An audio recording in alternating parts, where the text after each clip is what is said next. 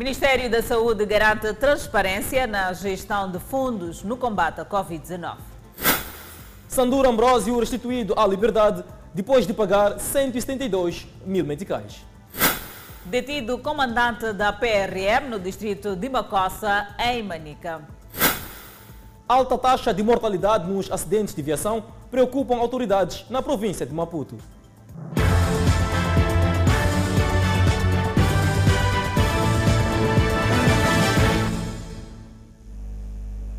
Boa noite, transmissão simultânea com as redes sociais e Rádio Miramar. Depois de ter sido condenado a cinco anos de prisão, convertidos em multa, Sandura Ambrosio foi colocado em liberdade.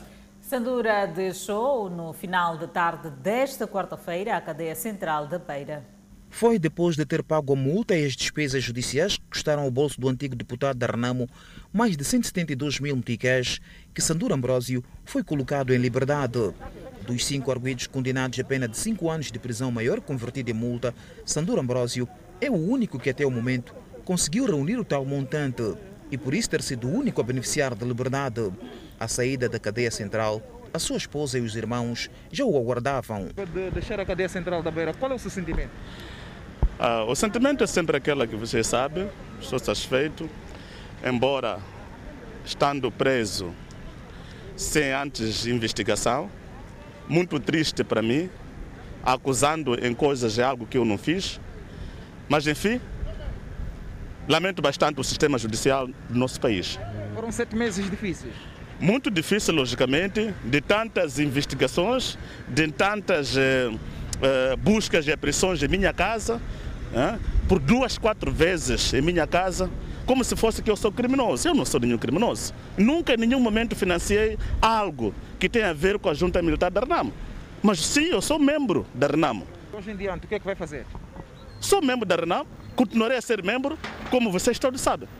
Muito obrigado. Em palavras de Sandro Ambrosio, que acaba de deixar a cadeia central da cidade da Beira depois de sete meses em que esteve em prisão preventiva. Sandro Ambrosio, portanto, foi colocado em liberdade após o pagamento, portanto, da multa, melhor, de ter sido condenado a cinco anos convertidos em multa pelo Tribunal uh, Distrital do Dondo. Neste momento vemos Sandor Ambrosio a dirigir-se para uma viatura uh, acompanhado da sua esposa, o seu advogado. Sandor Ambrosio uh, teceu aqui algumas considerações em torno dessa situação. Sandor Ambrosio terá sido o único arguído dos cinco que conseguiu pagar efetivamente os valores de referência e por esta razão deixa a cadeia central da cidade da Beira. Lembra-se que o Tribunal Distrital do Dondo condenou Sandor Ambrosio e outros quatro arguídos a cinco anos de prisão convertidos em multa por ter-se provado a sua participação em ato preparatório para integrar a junta militar da Renamo. O índice de acidente de aviação na província de Maputo está a preocupar a representação do Estado na província, daí haver esforços conjuntos que abrangem na terra e a Polícia de Trânsito. Acima de 70 óbitos em menos de 80 acidentes na província de Maputo este ano. Embora haja redução em 41%, se quisermos comparar com o igual período de 2019, a situação da sinistralidade rodoviária continua alarmante em Maputo, província. A secretário de Estado refere-se à fraqueza de alguns agentes da Polícia de Trânsito na fiscalização. O agente da lei e ordem, que devia garantir, fiscalizar e assegurar o cumprimento das regras, o que devia passar a multa ou caçar a carta de condução e não o faz em troca de um refresco, em troca de um favor, ignorando as consequências graves de tal ato. E a polícia diz haver controlo de disciplina na corporação. A nível da corporação, nós temos uh, uma área que vela sobre o comportamento dos nossos agentes e daqueles que são detectados a se comportar de uma forma ilegal são isolados, são processados conforme a lei. A Estrada Nacional número 4 é das rodovias com mais acidentes de viação com destaque para atropelamentos. Neste ponto onde estamos, há uma ponte pedonal. Ainda assim, é possível ver peões atravessarem estrada numa verdadeira partilha do asfalto com veículos. É mesmo por isso que a secretária de Estado na província de Maputo considera que para a segurança rodoviária a responsabilidade não é só do automobilista. Não é só um condutor que deve ter conhecimentos técnicos sobre uma condução segura. Um peão deve saber como atravessar uma estrada ou uma rua ou como se comportar na via pública. Tal como o automobilista deve ter noção do significado dos sinais. Reconhecendo haver problemas na estrada que começam nas escolas de condução que aprovam condutores inexperientes, o delegado do Inater na província de Maputo diz já haver maior controle. As escolas de condução são fiscalizadas pelo Inater. Enquanto a escola não reunir os requisitos pelos quais foi licenciada, o Inater suspende atividades. Só poderá retomar depois de reunir os requisitos. O seminário Ora, esta quarta-feira, dirigido pela secretária de Estado na província de Maputo, teve como lema a situação da sinistralidade rodoviária na província de Maputo, causas, consequências, ações para mitigação, dificuldades, sugestões para melhoria de ações. Dos jovens que se faziam passar por inspetores estão detidos após ser flagrados em ação no bairro Momemo, em Marrakech. Segundo a EDM, o objetivo era extorquir clientes distraídos ou em situação irregular. O uniforme da Eletricidade de Moçambique é uma ação ilícita no bairro Momemo, distrito de Marraquena. Um bairro apetecível e com novas ligações. Os atores são estes dois, do grupo de três, incluindo uma mulher, técnicos de eletricidade que se dedicavam à falsa expensão. Ambos são confessos. Em primeiro lugar, eu peço perdão, que é que esteja a me ver agora. Papai, pai fez isso, meus filhos, não? Não quero vos deixar com fome. Não quero vos deixar com fome. Fomos mandados para trabalhar dia 31 de dezembro, por última vez. De lá para cá, ficamos em casa. Não, o projeto parou. Uhum. Não fomos afastados, parou o projeto. E depois, como é que chegou até lá? Convidaram-te? Como é que é? Nem posso saber explicar. Mas sabias que era uma coisa errada, minha querida? Sim. Os indiciados são técnicos da EDM, mas já desvinculados da empresa. E como a culpa não morre sozinha, acusam a empresa de marginalizá-los. Só uma coisa, né? Um conselho EDM nos leva, nos forma, nos ensina a forma de trabalhar e do nada nos chuta como cães. Nos chuta como cães. E se isso continuar a acontecer, eu de mim não vou me ver mais, mas ainda onde vi outros. A justificação não convence a DM que repudia a atitude dos técnicos. O móvel era entrar de casa a casa para eh, inspecionar. Caso encontre algum cliente com uma irregularidade qualquer, depois entrava a fase já de extorsão, muito provavelmente. É, é, importante perceber que são, são pessoas que passaram efetivamente da EDM em projetos com uma duração específica para fazer cadastramento da rede e pronto, depois daquele período do, do, de vigência do projeto, o, o, o contrato uh, termina e pronto.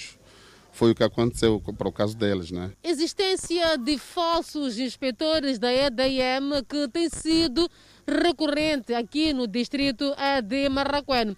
No caso, nesta residência, na casa do senhor Pascoal, o que chamou a sua atenção é o fato de os falsos inspetores terem questionado que tipo de contador tinha sido instalado nesta casa. De, nós desconfiamos a maneira de, de, de porque eh, eles perguntaram, perguntaram à minha esposa que contador que eles que vocês usam. Então, uma pessoa que é que um técnico que é da EDM não pergunta, porque basta chegar no, no campo, sabe que basta ver coisa, essa, essa zona, digamos, essa zona, sabe quais são os contadores que nós usamos. Então, logo aí pegamos, a coisa não está bom. É quando nós já começamos a perseguir a eles. Os indiciados estão detidos no comando distrital de Marraquena e a polícia trabalha para neutralizar o terceiro elemento. Por outro lado, foram detidos na Machava três jovens que, na madrugada de segunda-feira, roubaram e agrediram um cidadão. A vítima está internada no Hospital Central de Maputo. Segunda-feira, feriado, dia da vitória, convertido em dia de dor da luta pela vida para este cidadão.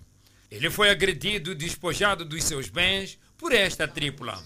Os jovens, 17, 19 e 20 anos, são parte da quadrilha que se dedica a roubos na via pública, diz a polícia. A vítima teria tido o azar de cruzar o caminho da gangue.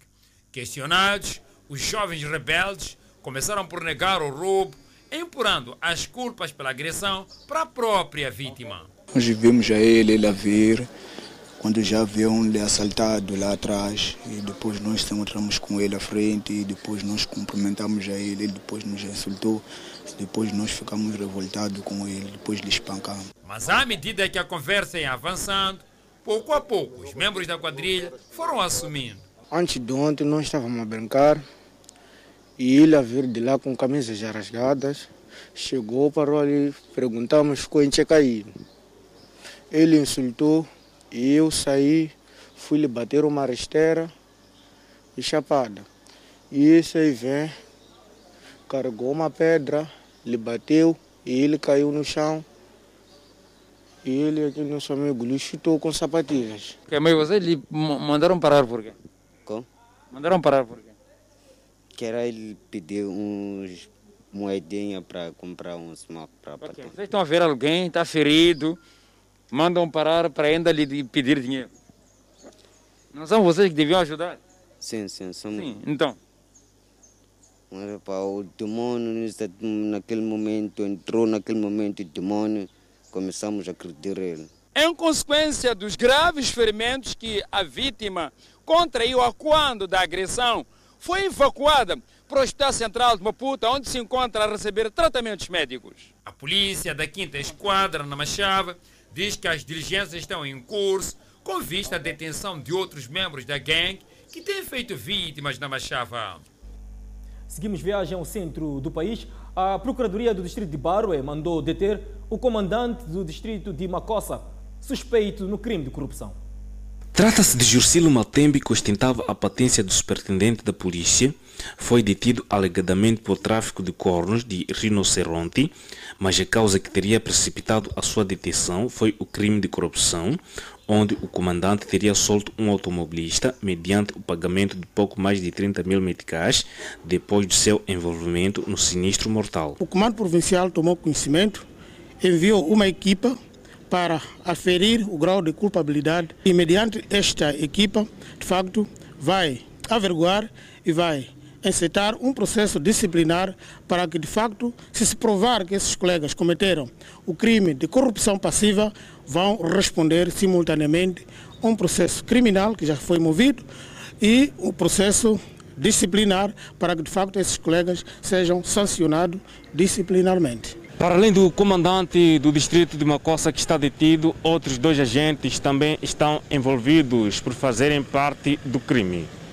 São agentes da lei e ordem que juraram defender a pátria, mas esse juramento foi quebrado por conta da ganância pelo dinheiro. Juntamente com seus dois colegas subalternos, mediante um processo que foi movido pela Procuradoria Local. Portanto, neste momento, esses três colegas estão recolhidos no distrito de Barwe. O comandante distrital de Macossa está na corporação há mais de 16 anos e antes da atual função desempenhou o cargo de chefe do Departamento de Recursos Naturais e Meio Ambiente. Os outros dois membros da corporação eram subalternos afeitos à Secretaria Distrital e estavam na corporação há 10 anos. A nossa equipa de reportagem tentou colher declarações dos indiciados, mas não foi possível. Desconhecidos vandalizaram posto de transformação de energia no bairro Cobb e causaram prejuízo de mais de um milhão de meticais à eletricidade de Moçambique. Posto de transformação levado ao chão para remoção de cobre. A ação é atribuída a desconhecidos que teriam chegado ao bairro de Incobe, na Matola, por volta das duas horas da madrugada desta quarta-feira. Segundo populares, a ação dos malfeitores aconteceu à madrugada. Depois de retirarem o poste de transformação, jogaram abaixo Só que o estrondo chamou a atenção dos populares, que prontamente se dirigiram para este local. Ao se aperceberem da presença dos moradores, os criminosos colocaram-se em fuga. A mana de lá chamou a filha. Venha lá, parece que está uma pessoa na janela. Então saiu a filha, a correr, vieram na minha casa, levamos, viemos, então, quando estamos a vir para aqui, então eles estão a fugir. Socorro, socorro, começamos a bater socorro, pessoas começaram a sair. Durante horas, o bairro ficou privado de energia elétrica. Estamos há muito tempo à espera de energia, porque é a terceira vez que estão a vandalizar PTs. Do outro lado lá vandalizaram, essa é a terceira vez. Vandalização que já é uma constante em Kobe. A eletricidade de Moçambique fala de prejuízos em mais de 3 milhões de meticais em menos de um mês. No intervalo de 30 dias tivemos três vandalizações, então já dá para imaginar mais ou menos o que é que isso significa. Para além do custo de exploração, que é o fornecimento de energia, que a gente também ficou, uh, em algum momento, impedido de fornecer energia à comunidade. Então, assim ao alto, um, um milhão, acima de um milhão de meticais. Vandalismo que preocupa a EDM. Era mais comum vandalização de cabos elétricos, disjuntores, mas de um tempo para cá temos assistido, infelizmente, à vandalização dos próprios transformadores, onde eles retiram o transformador do PT, deixam no chão, abrem e removem o cobre que existe no interior do transformador. Essa é uma prática que tem estado a acontecer, infelizmente. Vandalização de infraestruturas elétricas tem sido recorrente na província de Maputo.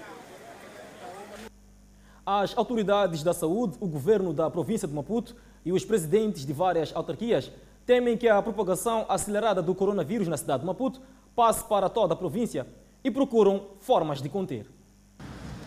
Com a propagação a acelerar cada vez mais, as autoridades veem o risco de o padrão de transmissão comunitária do coronavírus na cidade de Maputo se estender para toda a província. É mesmo por isso que o ministro da Saúde reuniu no seu gabinete os presidentes das autarquias de Boane, Matola e cidade de Maputo, bem como o governador da província, para encontrarem formas de evitar o pior não se sabia da gestão dos fundos resultantes de doações. Hoje, o ministro respondeu à imprensa que o setor está a gerir apenas 20 milhões de dólares norte-americanos. A nossa gestão é uma gestão transparente e parte de três princípios fundamentais. O primeiro é que nós recebemos muito pouco em termos de recursos eh, eh, em numerário. Neste momento, o Ministério da Saúde só está a gerir cerca de 20 milhões de dólares são os que estão alocados para a nossa gestão.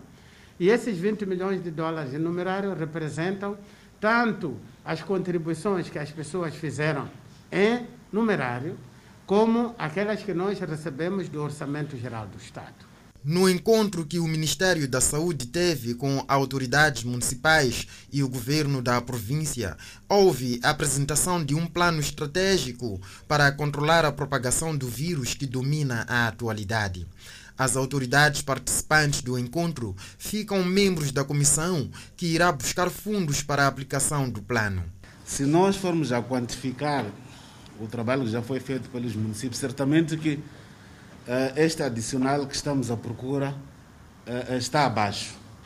Porque, de fato, tanto uh, o município de Maputo, o município da Matola, Boane e os distritos que estamos aqui a falar deles já fizeram um trabalho que, quantificado, supera esse valor. O ministro da Saúde diz que os 20 milhões de dólares sob gestão do Ministério no controle e combate ao coronavírus no país já estão em aplicação daí que não serão usados para o plano de ação em alusão para a metrópole. O que estamos a fazer aqui é um projeto diferente que vai permitir que nós possamos ter fundos adicionais para atingir os objetivos colocados. Cidadãos na província sabem da situação alarmante na cidade de Maputo e acham que pouco está a ser feito para conter a situação. Dizem que machibombo tem que carregar 70 pessoas, mas machibombo enche de qualquer maneira e chapas pequenas carregam 3, 3. Será que no machibombo não há transmissão de coronavírus, porque dizem que agora a transmissão é comunitária. O ministro da Saúde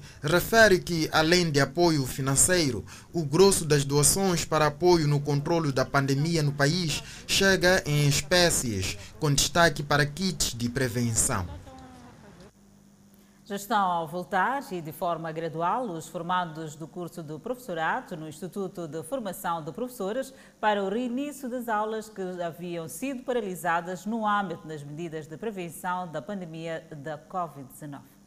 Depois que foi decretado o estado de emergência em maio último para a prevenção da Covid-19, os formandos no Instituto de Formação de Professores de Climane tiveram todos que regressar às suas zonas de origem e, com o alívio das medidas, estes voltam ao Instituto como um sinal de esperança para terminar o seu curso profissional.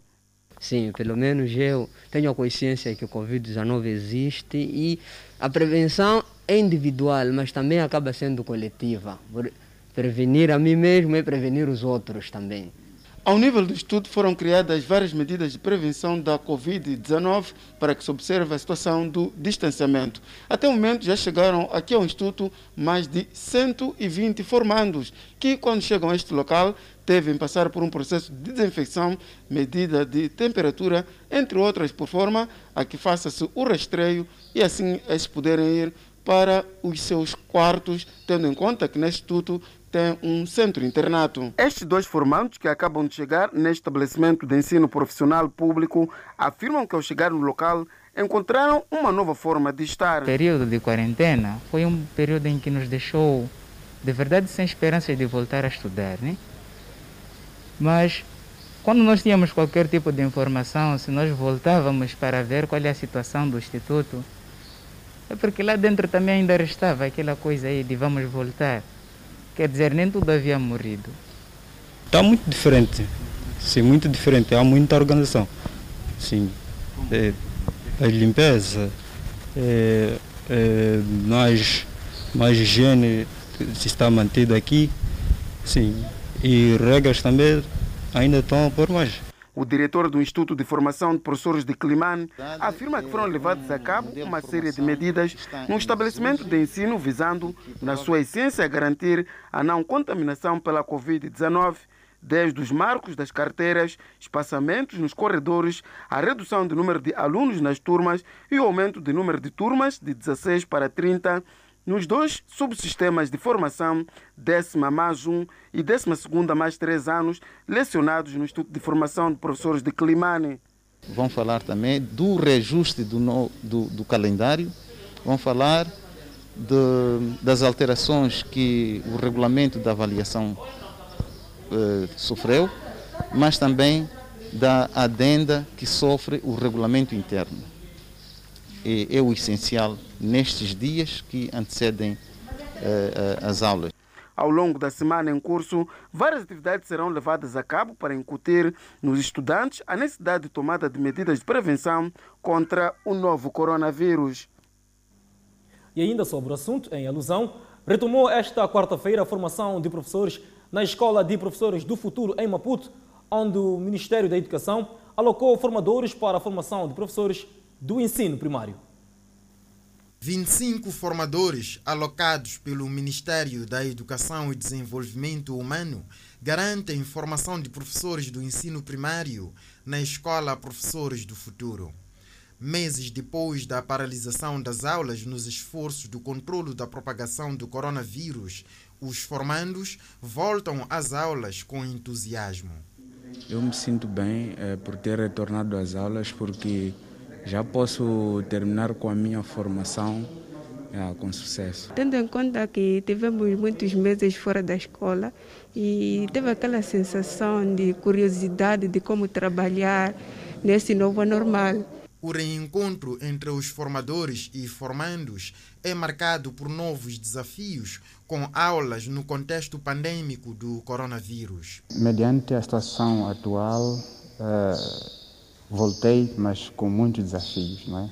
Voltei com desafios e com uma expectativa de trazer o novo normal como uma situação que tem que ser observada por todos. Reinvenção é o que a situação exige dos formadores. A necessidade de observar todas as medidas recomendadas para a, a atividade que tenho como, como, como, como professor.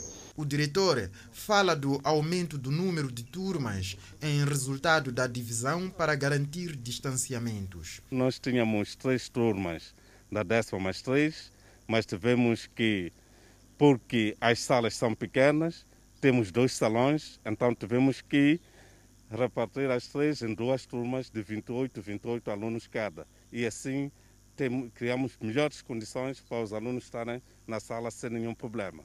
Diretor refere também que com a retoma o calendário das matérias não irá sofrer muitas alterações, pois antes do encerramento a escola tinha muitas aulas adiantadas, além de que houve muito proveito e capitalização das plataformas digitais para aulas virtuais.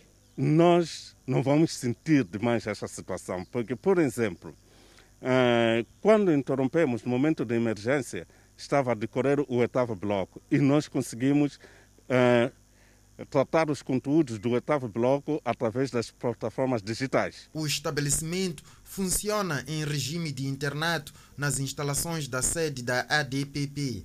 Os dormitórios que antes acolhiam seis formandos cada, agora acolhem três para melhores práticas preventivas da Covid. O comportamento no refeitório é também diferente. A Edilidade de Inhambane adverte que não vai tolerar comportamentos irresponsáveis de indivíduos que pretendem escalar algumas praias daquela autarquia. Enquanto não se recuar da decisão devido ao comportamento irresponsável de alguns indivíduos, 15 de setembro corrente é a data anunciada pelo chefe do Estado moçambicano para a abertura das praias ao público. Em Inhambane, os municípios estão expectantes quanto à data e dizem que já era a altura de relaxar as medidas de confinamento. Na tarde desta quarta-feira, encontramos Abel Caetano passeando ao longo da Baía de Inhambane, enquanto aguardava a data para usufruir do local legalmente. É que sempre as pessoas já acostumaram sempre estarem nas praias, a brincarem. Já agora sim que saiu essa, estamos com essa quarentena, não há como. É. Então, se abrirem as praias, a partir do dia 15 voltarmos aqui a estar, vale a pena? É muito bom também, sim. Dá para refrescar? Já? Dá para refrescar. Brincar com consideração, né? Do jeito que sempre nos informaram se afastar-se, né? De lugares que nós podemos até beber juntos, né? Dessa distância. É, as pessoas também terão como se libertar de casa, terão pelo menos um divertimento. Terão onde saber ir, pelo menos, para poder se distrair um bocado. O Edil de Inhampan fez saber que já era a altura de abrir as praias, pois o ato servirá para alavancar a receita municipal. É, a abertura das praias para a cidade de Inhamban é bem-vinda. É, entretanto, há precauções que temos que tomar para evitar que as nossas praias sejam, portanto, o foco de transmissão da pandemia. Nós sabemos que é, a cidade de Inhamban vive de turismo, por isso, a vinda de turistas vai ser muito bom. O edil de Inhambane, Benedito Guimino, garantiu que vai trabalhar junto com as autoridades policiais no sentido de fiscalizar para que não haja indivíduos que dirijam-se às praias para venda e consumo de bebidas alcoólicas, o que pode propiciar ao contágio do novo coronavírus. É, contamos com a nossa polícia municipal, a polícia da República de Moçambique e também temos uma equipe que nós criamos que tem em vista, portanto, a fiscalização, não só, também a sensibilização uh, dos utentes da, das nossas praias. Para dizer que uh, estamos a organizar para efeito, acreditamos que as condições estarão minimamente criadas de modo que, de facto, as nossas praias não sejam focos de transmissão da pandemia. Inhamban é uma das cidades do país que apresenta alguns destinos turísticos atrativos, com destaque para as praias de Tofo e Bara. Por incumprimento das medidas de prevenção da Covid-19, 25 jovens encontrados nas praias e nas barracas onde consumiam bebidas alcoólicas recolheram as celas da PRM na cidade da Beira. Nos últimos dias, as praias e algumas barracas na cidade da Beira têm se transformado em locais de maior concentração de pessoas que trocaram o confinamento por espaço público, onde consomem bebidas alcoólicas, incumprindo com as medidas de prevenção da Covid-19. Aproveitando-se do relaxamento das medidas, algumas pessoas ao nível da cidade da Beira decidiram passar portanto, o seu tempo de lazer nas praias. levando a Polícia da República de Moçambique a intervir e nesta ação 25 indivíduos foram conduzidos à sexta esquadra, onde aguardam por outros procedimentos legais. A polícia diz que não vai vergar perante esta situação, porque as comunidades devem perceber que estão a pautar por um comportamento de risco. A polícia declarou tolerância zero e vai continuar a trabalhar no âmbito da garantia da ordem e segurança pública. Nós temos que saber que estas medidas que foram eh, emanadas pelo Sua Excelência Presidente da República devem ser cumpridas. Não quer dizer que deve existir relaxamento, mas sim devemos nos preocupar ainda mais. Razão pela qual a polícia apela e informa que todo aquele que for encontrado a não cumprir com as regras e as medidas de segurança será tomado medidas. O trabalho que culminou com a detenção destes 25 jovens foi levado a cabo não só pela Polícia da República de Moçambique, como também pela Polícia Municipal. Após terem permanecido algumas horas na sexta esquadra, os 25 indivíduos foram advertidos e colocados em liberdade. Essas pessoas foram recolhidas durante o, a avenida ou na, na praia do Estoril, que eles estavam em suas viaturas fora escutando, com, escutando música, música alta e a consumir bebidas alcoólicas e outros estavam em barracas em redor da nossa cidade. A polícia fez saber que este é apenas o início e esta operação de controle não irá parar enquanto existirem pessoas que pautam pelo incumprimento das medidas de prevenção da Covid-19. Seguimos com a evolução da Covid-19 no país e começamos com os recuperados. Moçambique registrou mais 48 casos totalmente recuperados da Covid-19. Com este número, sobe para 2.763 pessoas totalmente recuperadas da doença. Importa referir que o país tem um cumulativo de 105 internados devido à Covid-19, dos quais 23 sob cuidados médicos nos centros de isolamento. No outro quadro, vamos apresentar o número de casos positivos. O país tem cumulativamente 4.764 casos positivos registrados, dos quais 4.481 são de transmissão local e 283 importados. Moçambique testou nas últimas 24 horas 675 amostras, das quais 117 revelaram-se positivas. Todos os 117 casos novos hoje reportados são indivíduos de nacionalidade moçambicana e de transmissão local. Entretanto, Moçambique tem 1.969 casos ativos e 28 óbitos por Covid-19. E ainda sobre o novo coronavírus, os estudos de estágio final da vacina candidata à Covid-19 da AstraZeneca estão temporariamente suspensos. Desenvolvida pela farmacêutica AstraZeneca e pela Universidade de Oxford, uma das principais candidatas à vacina contra o coronavírus teve a experiência interrompida após adoecimento de um paciente que vinha recebendo a imunização em estudo. A AstraZeneca anunciou que os ensaios clínicos com a vacina de Oxford, como ficou conhecida, foram suspensos após um participante do Reino Unido ter sofrido reações adversas. Segundo uma nota de imprensa, trata-se de uma pausa rotineira na produção de vacinas no caso de algum dos pacientes ter adoecido sem explicação. Em grandes testes, doenças acontecem por acaso, mas devem ser revistas. Estamos a trabalhar para acelerar a revisão de um único evento para minimizar qualquer impacto potencial no cronograma do teste. Estamos comprometidos com a segurança de nossos pacientes e os mais altos padrões de conduta em nossos testes, diz a nota da farmacêutica. A vacina passou com sucesso das fases 1 e 2 de testes e está atualmente na etapa 3, que normalmente envolve milhares de pacientes e pode durar vários anos. Neste caso, estavam a participar da experiência com o projeto da AstraZeneca Oxford 30 mil pessoas nos Estados Unidos da América, Reino Unido, África do Sul e Brasil. Foi lançada esta quarta-feira a produção da cerveja Heineken em Moçambique. Com recurso à tecnologia de ponta, a fábrica produzirá por dia mais de 384 mil garrafas. A cerveja Heineken, reconhecida internacionalmente, será agora produzida localmente. Este projeto, que conta com tecnologia avançada, equipas treinadas e qualidade testada a nível internacional, contou com investimento adicional de 20 milhões de dólares e promete levar até ao consumidor uma cerveja com qualidade e a melhor preço. A cerveja Heineken será, acima de tudo, amiga do ambiente. É um projeto que também tem um impacto muito positivo eh, na balança comercial do país, porque nós passamos do modelo de importação para o modelo de produção local, mas também um impacto muito importante no meio ambiente, porque passaremos de comercializar garrafas maioritariamente não retornáveis para garrafas retornáveis que circulam nas nossas grades. Para o consumidor, a grande proposta é uma cerveja de qualidade, uma cerveja fresca, a um preço mais acessível. Com recurso à tecnologia de ponta, esta fábrica tem capacidade para produzir 384 mil garrafas por dia. Mas para além disso, significa que por ano tem capacidade de produzir mais de 1 milhão e 300 mil garrafas. E além disso, esta linha de produção permite produzir dois tipos de tamanhos desta garrafa. Tratam-se de garrafas de 250 mililitros e 400 mililitros.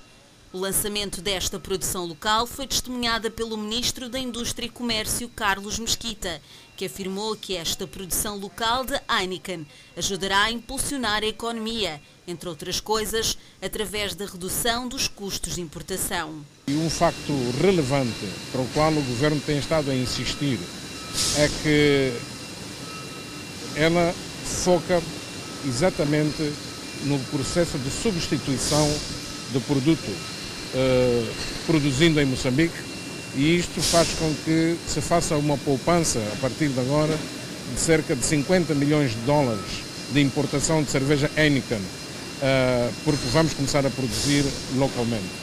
A produção da cerveja ajudou ainda na criação de mais postos de emprego. Foram contratados para este projeto mais 400 trabalhadores, que se vão juntar aos mais de 200 já a trabalhar. Para além disso, a produção desta cerveja ajudará ainda a impulsionar a produção local no país. Uma visão clara daquilo que são matérias-primas eh, que são usadas para a produção da cerveja Heineken e também da cerveja Chilar. Esta última que tem uma componente de produtos nacionais, como milho, por exemplo, onde tem estado a usar uma média de 4 mil toneladas ano da produção uh, familiar, produção comercial em Moçambique e isso orgulha-nos bastante porque o governo tem estado a fazer esforços para que se valorize a produção agrícola e a utilização de consumo e o consumo de produtos nacionais. O lançamento da produção da cerveja Heineken em Moçambique foi acompanhado de uma visita à nova linha de produção. Motorista de um caminhão está detido na beira por desvio de gergelim. É uma notícia a acompanhar logo após o intervalo. Até já. E o Fala Moçambique está de volta. A polícia na cidade da Beira deteve um motorista de um caminhão que desviou 380 sacos de gergelim que tinha como destino a República da China. Trata-se de Hermenegildo Temel, que há sensivelmente 6 anos trabalha como transportador de mercadoria nesta empresa. Aproveitando-se da confiança que os proprietários da mercadoria depositavam nele, este decidiu desviar 19 toneladas de gergelim. Carregou-se o contentor e não se fez chegar até o destino, que era o porto. Para onde é que vocês levaram a mercadoria? Aldeou-se. Na manga. O Hermenegildo Temele foi também detido pelas autoridades. Geraldo Caetano, que tinha a missão de vender a mercadoria. Recebi e fui vender.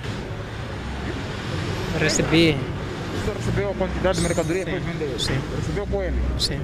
Aqui está a quantidade da mercadoria que tinha sido desviada precisamente nestas instalações onde nos encontramos na capital provincial de Sofala. A mercadoria saiu deste armazém e tinha como destino o porto da cidade da Beira, de onde seria exportado para a República da China.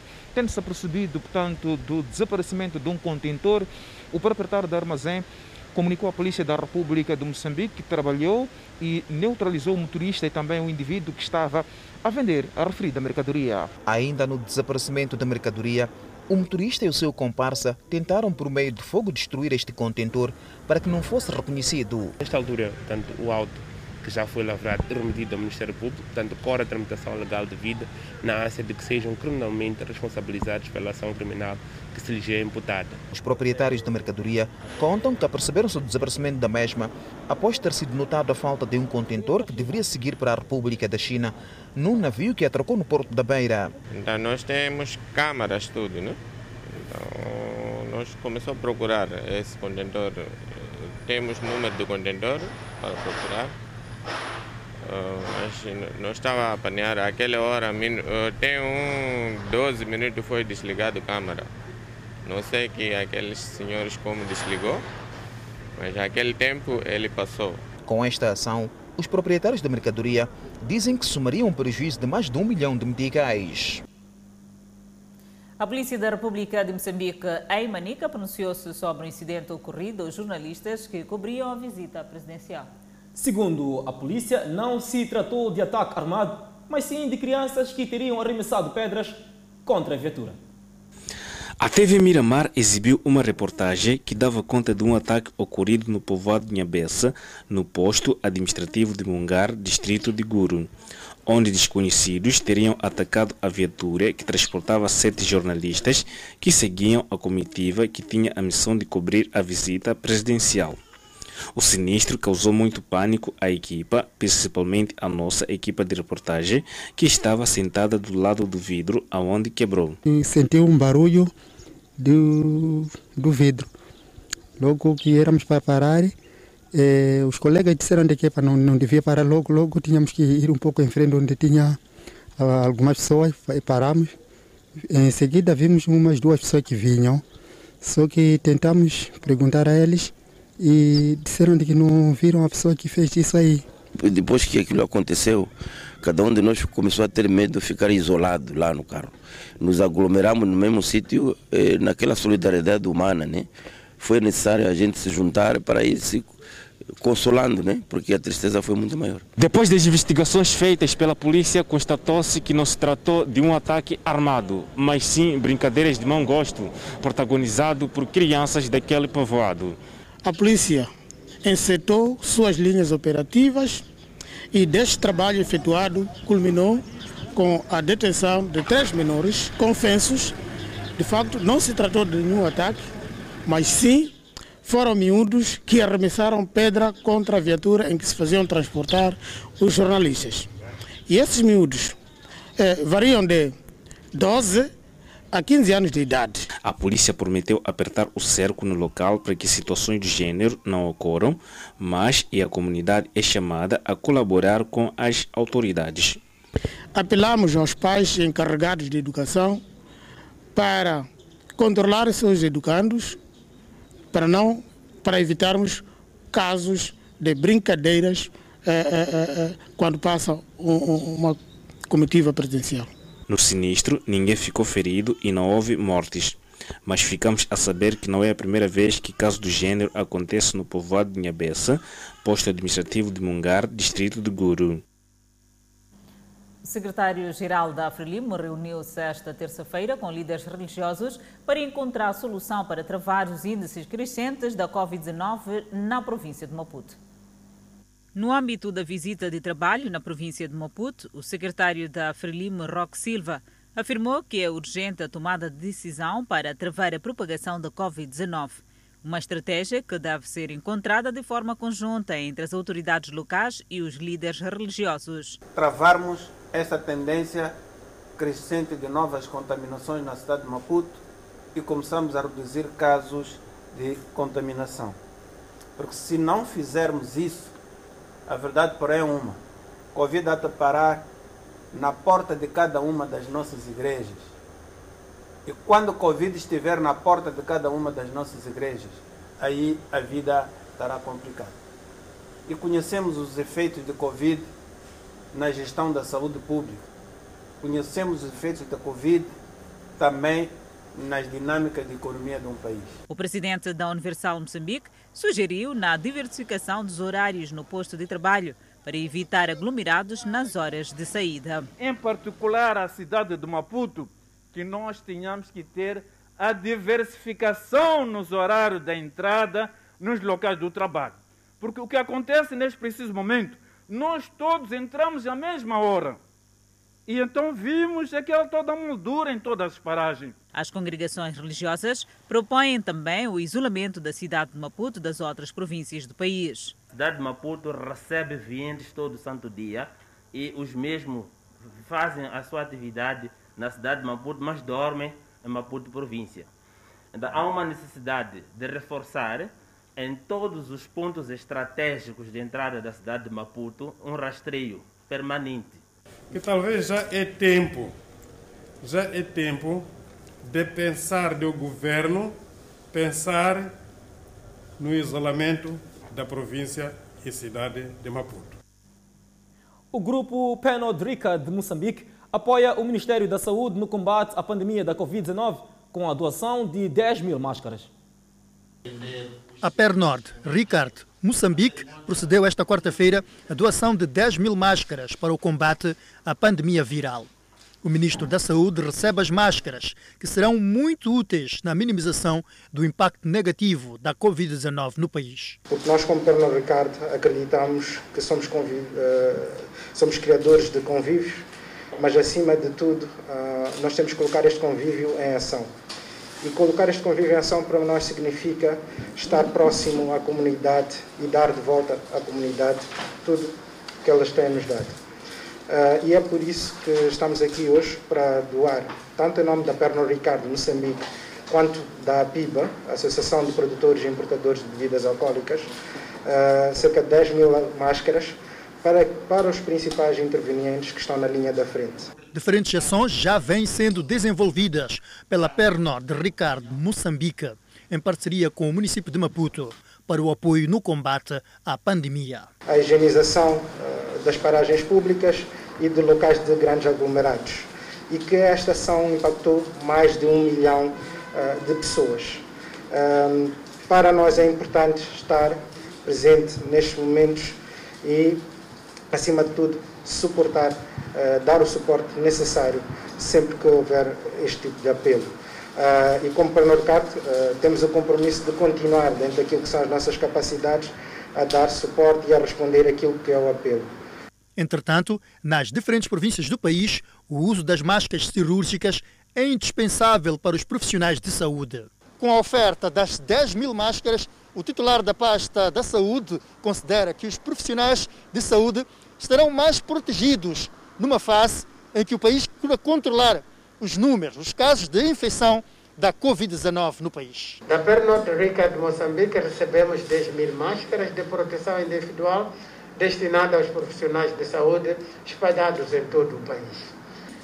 Muito agradecemos por isso o gesto que gostaríamos de ver replicado por outras entidades, de forma que eh, tenhamos um Serviço Nacional de Saúde robusto, capaz de enfrentar com consistência os desafios colocados por essa e por outras doenças. Ainda nesta quarta-feira, o Ministério da Saúde recebeu o apoio de 250 mil euros do governo de Portugal valor que deverá servir nas ações de combate à Covid-19 na província de Nampula. Portugal mantém, de facto, um compromisso firme com Moçambique na vertente da cooperação para o desenvolvimento, envolvendo vários eixos, designadamente nos domínios da saúde, da educação, da investigação, ciência e tecnologia, mas também no apoio às consequências económicas da pandemia.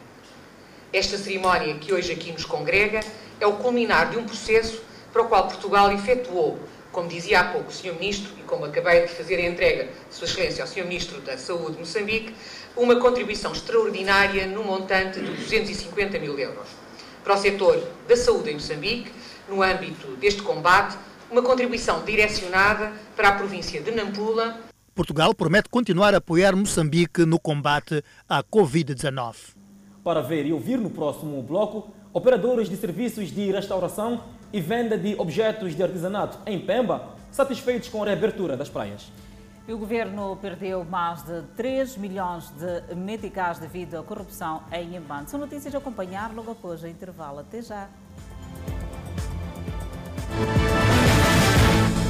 O Estado moçambicano perdeu mais de 3 milhões de meticais este ano devido à corrupção na província de Inhambane. Segundo o Gabinete Provincial do Combate à Corrupção em Nhambane, apesar da pandemia de novo coronavírus, o Estado foi bastante lesado pelos seus funcionários, que fizeram de tudo para criar esquemas com vista a dilapidar dinheiro do erário público. E nós estamos a falar de primeiro semestre de 2020 de 3 milhões 235 mil 395 meticais, comparados com 1 milhão 219 412 mil de igual período transado. Educação, saúde e finanças são alguns dos principais setores que mais casos de corrupção têm vindo a registrar em Nhambane. Porém, nos últimos dias, alguns gestores autárticos também têm vindo a responder devido a crimes de peculato, abuso de cargo e chefia, recebimento ilícito, entre outros. Sérgio PN fez saber que o número de processos instaurados até esta parte do ano é reduzido se comparado com o igual período do ano passado. Porém, os valores em causa em cada processo são altos comparativamente aos de 2019. Como uma das medidas de prevenção à corrupção aqui na província de Inhambane, o Gabinete Provincial de Combate à Corrupção está, desde esta quarta-feira, a capacitar os inspetores provinciais, diretores provinciais e também secretários permanentes em matéria ligada à prevenção a este crime. Uma das grandes preocupações que nós temos é na administração pública. E os inspetores são as pessoas que garantem o seguimento, o cumprimento da legislação a nível desta mesma administração pública. E com eles nós acreditamos de que com o trabalho de prevenção, não é?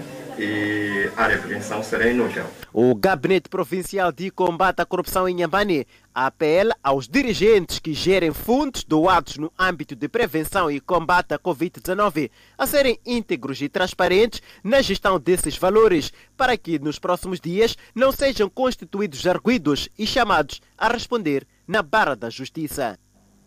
Vamos ao extremo norte do país. Os operadores dos serviços de restauração e de venda de objetos de artesanato em Pemba louvam a decisão do governo de permitir o uso das praias a partir deste mês. Estes consideram que medidas de relaxamento como estas irão catapultar seu negócio. Entre as várias medidas tomadas pelo governo moçambicano desde abril último para conter a propagação da Covid-19 no país, constava a interdição do uso das praias. Uma medida, embora necessária para a preservação da saúde pública, trouxe algumas consequências, sobretudo no setor de turismo em Cabo Delgado. Alguns operadores viram o volume de seu negócio a retrair. O exemplo é de Humberto Nazaré, proprietário de uma estância de restauração localizada na praia do Wimbe. Em todos os setores houve quebras, nós tivemos uma quebra acentuada, uh, mas fomos, conseguimos ir gerindo, uh, conseguimos manter o nosso quadro de pessoal, uh, que era importante para nós, e, e, eles também corresponderam e compreenderam a situação, e portanto fizemos um bloco aqui unido e, e as coisas foram funcionando. À semelhança da restauração, o setor de artesanato também ressentiu-se da crise provocada pelo novo coronavírus. É normal chegar aqui sem conseguir nada. As novas medidas anunciadas pelo chefe do Estado moçambicano Felipe Nhonse, nomeadamente a reabertura das praias ao nível do país, anima os serviços de restauração e também de venda de objetos de artesanato. E com a reabertura da praia do Imbe, a sua atividade vai conhecer dias melhores. Em termos de negócio, claro que poderá haver uh, um, mais um acréscimo, uh, não tão rapidamente, mas uh, é, é, natural que se venham a sentir melhorias nesse aspecto também. Aqui na praia, né, havemos ter clientes sempre, devemos ter clientes. Isso eu espero. Sim. Por sua vez, os banhistas aguardam impacientes para voltar a desfrutar da praia paradisíaca que combina a beleza da areia branca com as águas cristalinas e palmeiras autóctones. É muito bom. A praia é um sítio para a gente divertir, relaxar. Mas nem tudo que a pandemia trouxe é considerado negativo. Por exemplo, durante o período que a praia do Imbi permanece encerrada, a limpeza melhorou no local, cenário que os nossos entrevistados querem ver preservado mesmo depois da sua reabertura. E, efetivamente, o INBI apresenta uma, uma face completamente diferente. E penso que é, é nesse aspecto que as pessoas têm que se habituar também a evitar uh, o lançamento de detritos, de garrafas, enfim, conservar aquilo que é bonito, manter aquilo que é bonito. Por falar em reabertura das praias, o Ministério da Cultura e Turismo na Zambésia tem estado a criar formas que visam responder à exigência do mercado do turismo nacional e internacional. Não apenas para a praia de Zalala, mas para todo o vasto mosaico cultural e turístico que a província da Zambésia apresenta. Vários artistas em Climane e vendedores de vários tipos de objetos afirmam que a pandemia trouxe uma nova dinâmica de vida e do comércio tendo em conta que boa parte dos seus clientes são, na maioria, estrangeiros e líderes de grupos tradicionais que adquirem alguns dos seus artigos para a sua prática nas comunidades. Estamos num dos pontos de concentração de maiores artistas aqui na cidade de Climane. No entanto, com o alívio de algumas medidas, os mesmos acreditam que a atividade está a fluir gradualmente. No entanto, já começaram a ter alguns estoques de armazenamento dos seus produtos, tendo em conta que esperam que o alívio dessas medidas possam catapultar aquilo que é a venda dos seus produtos neste local, que já há muito tempo era difícil fazer a comercialização de um sequer artigo. No entanto, afirmam que já está a fluir aquilo que é a atividade comercial e garantem que as suas vidas começam a voltar à normalidade. Há uma diferença quando estava aquelas medidas antes de serem aliviadas como atualmente a situação estava um pouco complicada, mas agora como foram aliviadas, um pouco conseguimos vender. Arnaldo Abdala vive do artesanato há mais de 10 anos e diz que vários são os aprendizados colhidos durante o estado de emergência que vão melhorar a dinâmica de venda e busca de novos clientes destes artistas. Esses clientes são estar referidos àqueles que compram coisas de utilidade de romatismo. Sim, mas conseguimos vender se é 200 meticais então conseguimos compartilhar com colegas para lá em casa não passarem também essa rula lá.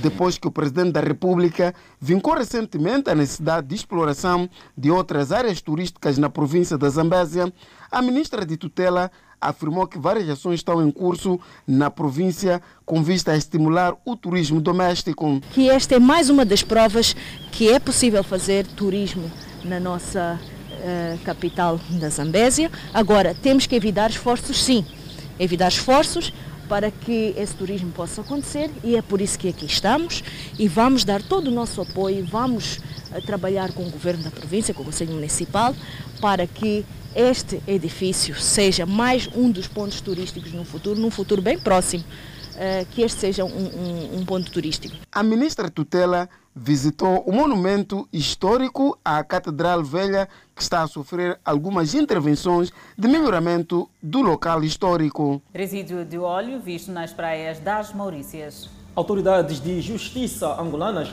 apreenderam imóveis imponentes em Luanda. Atualidade internacional, nós voltamos em instantes. As autoridades de justiça angolana emitiram mandados que resultaram na apreensão de imóveis imponentes em Luanda no âmbito da Lei de Recuperação de Ativos. Mandado assinado pela magistrada e diretora do Serviço Nacional de Recuperação de Ativos determina a apreensão dos edifícios 3As, os hotéis ICA e IU, em todo o território nacional, assim como o edifício IRCA, na rua Milcar Cabral, em Luanda. O mandado de apreensão surge no âmbito do processo de investigação patrimonial por indícios de crimes de peculato, participação económica em negócios, tráfico de influência e branqueamento de capitais, e foi determinado com base nas leis de repatriamento coercivo e perda alargada de bens e da lei reguladora das revistas Buscas e Apreensão. Como fiel depositário, foi nomeado Cofre-Geral da Justiça o Serviço Nacional de Recuperação de Ativos da PGR já selou alguns edifícios em Luanda. Resíduos de óleo foram vistos numa praia das Maurícias esta quarta-feira, um mês depois que um petroleiro japonês derramou cerca de mil toneladas de petróleo na costa da ilha.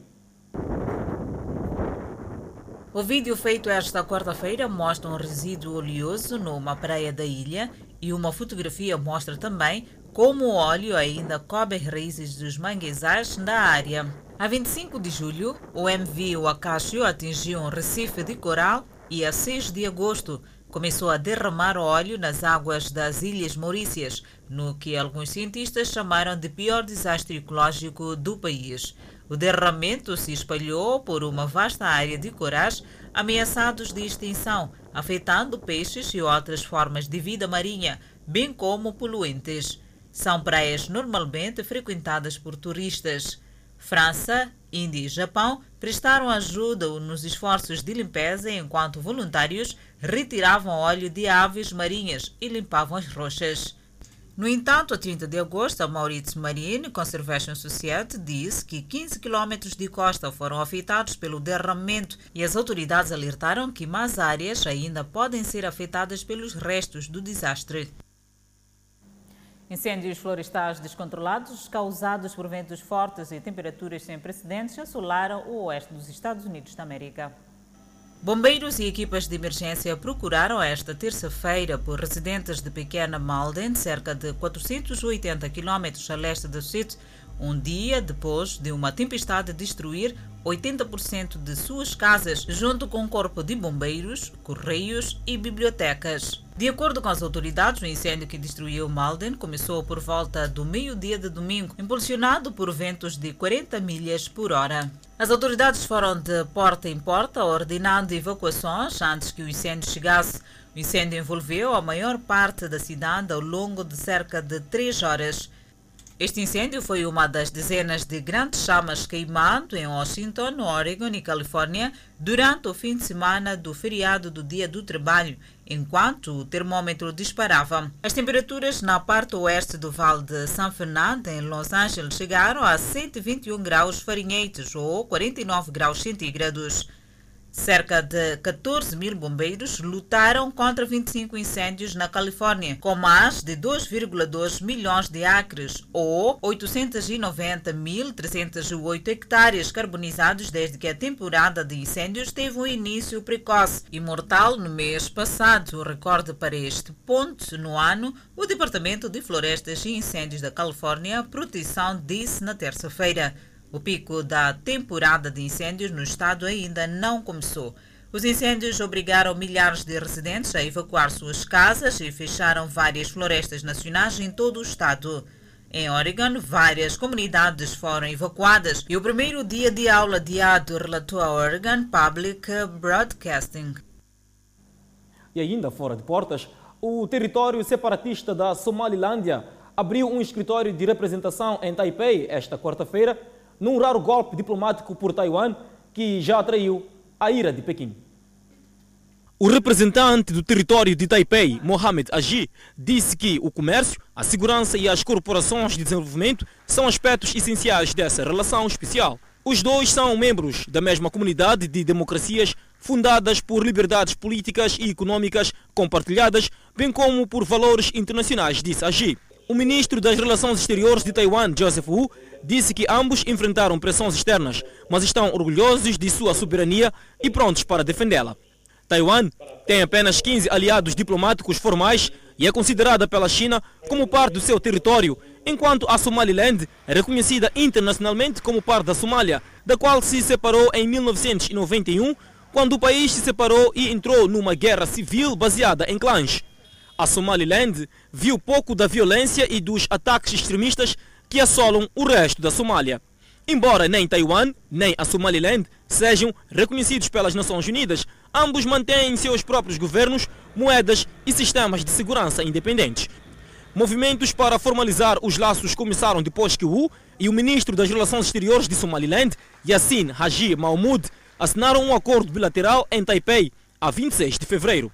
Taiwan tem fornecido bolsas de estudo para estudantes da região de 3,9 milhões de pessoas e oferece cooperação em áreas como pesca, agricultura, energia, mineração, saúde pública e educação.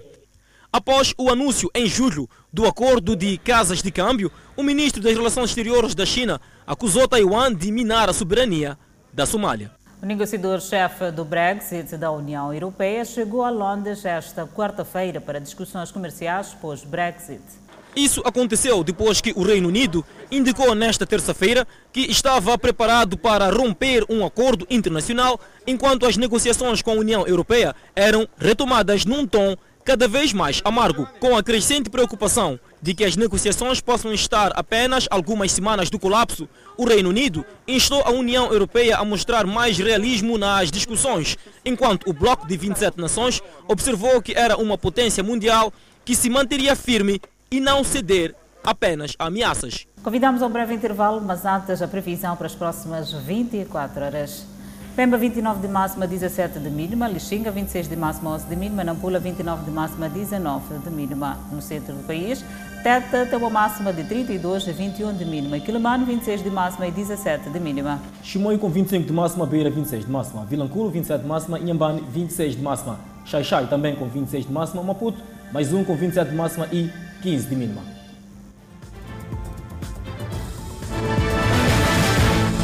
De volta ao Fala Moçambique, se perdeu alguma reportagem, vamos deixar o QR Code na tela, aponte o seu celular e acesse a página do Fala Moçambique no YouTube, onde vai encontrar esta e outras edições do Fala Moçambique, além das reportagens. Pois bem, seguimos com outras informações. Cristiano Ronaldo voltou a vestir a pele de herói na Suécia. Cristiano Ronaldo atingiu a espetacular marca de 101 golos pela principal seleção portuguesa de futebol, ao seu jogo 165. CR7 fez os dois golos esta quarta-feira na vitória de Portugal sobre a Suécia, por 2 a 0, na segunda jornada do Grupo 1 da Liga das Nações. O golo 99 do craque português tinha sido apontado frente ao Luxemburgo em 2019 no jogo que ditou o apuramento de Portugal para o Euro 2020, a 17 de novembro. Ronaldo passa assim a somar 101 golos por Portugal, apenas menos 8 do que o recordista ao nível de seleções, o iraniano Ali Daei, que acabou a carreira com 109 marcados em 149 jogos, entre 1993 a 2006. Atualmente, com 35 anos, Cristiano Ronaldo tinha faturado nos seis jogos de 2019-2020 da seleção de Portugal.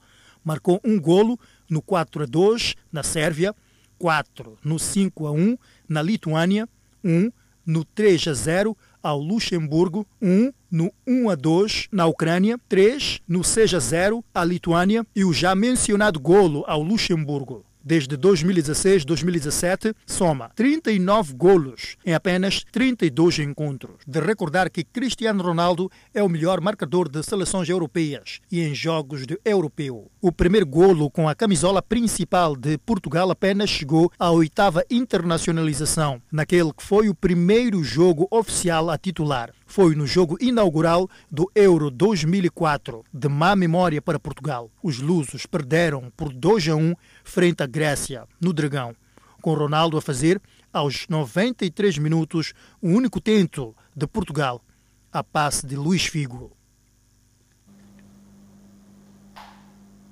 Que tal funcionou o QR Code? Se não funcionou, baixe o aplicativo que leia o QR Code no seu telemóvel.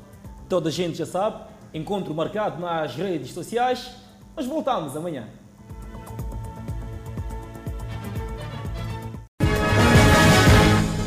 Arguidos acusados de financiar a junta militar com penas convertidas em multas. Cereais e leguminosas registram agravamento do preço em Maputo. Criança morre afogada no rio Incomate, em Marraquém. Incêndio provoca a morte de oito garimpeiros no distrito de Chifunde, em Tete.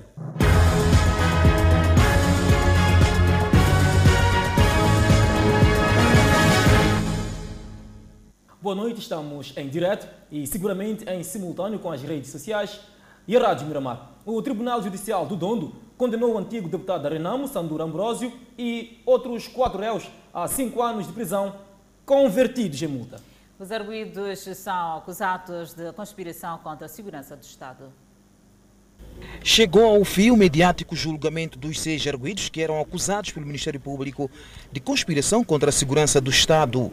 Nesta terça-feira, o juiz Carlos Teófilo fez a leitura da sentença com algum reparo à atuação do Cernic e Ministério Público, que, na sua opinião, houveram lacunas nas investigações que poderiam ter trazido mais elementos de prova. O juiz chegou a questionar por que condenaria um dos correios só pelo simples facto de ter o contacto de Mariano Nhongo no seu telemóvel, sem no entanto ter elementos que justificasse a prática de crime de conspiração e exemplificou. Há jornalistas que conseguem falar telefonicamente com Nhongo, como de resto o faziam com o falecido líder da Renamo.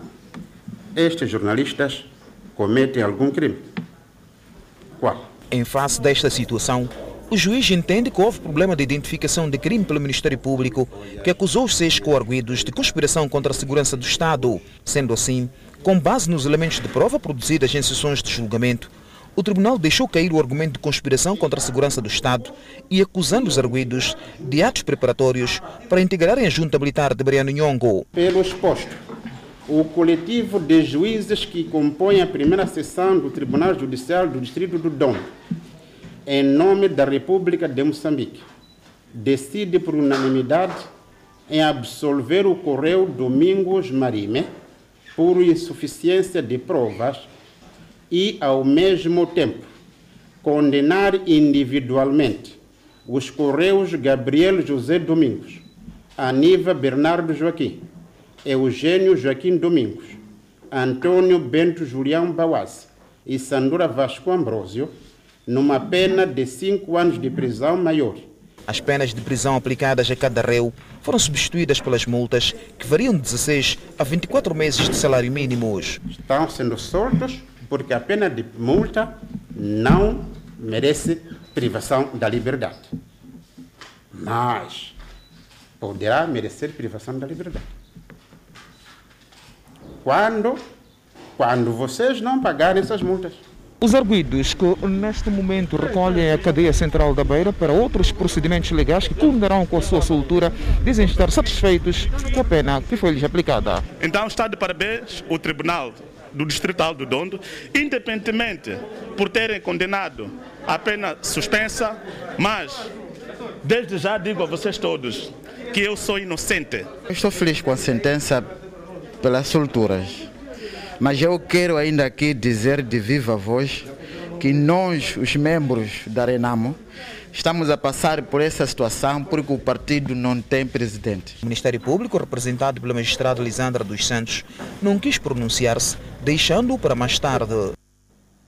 E os parques de estacionamento de viaturas, com destaque para os dos bairros periféricos, debatem-se com problemas de segurança associados ao pagamento mensal pelo estacionamento.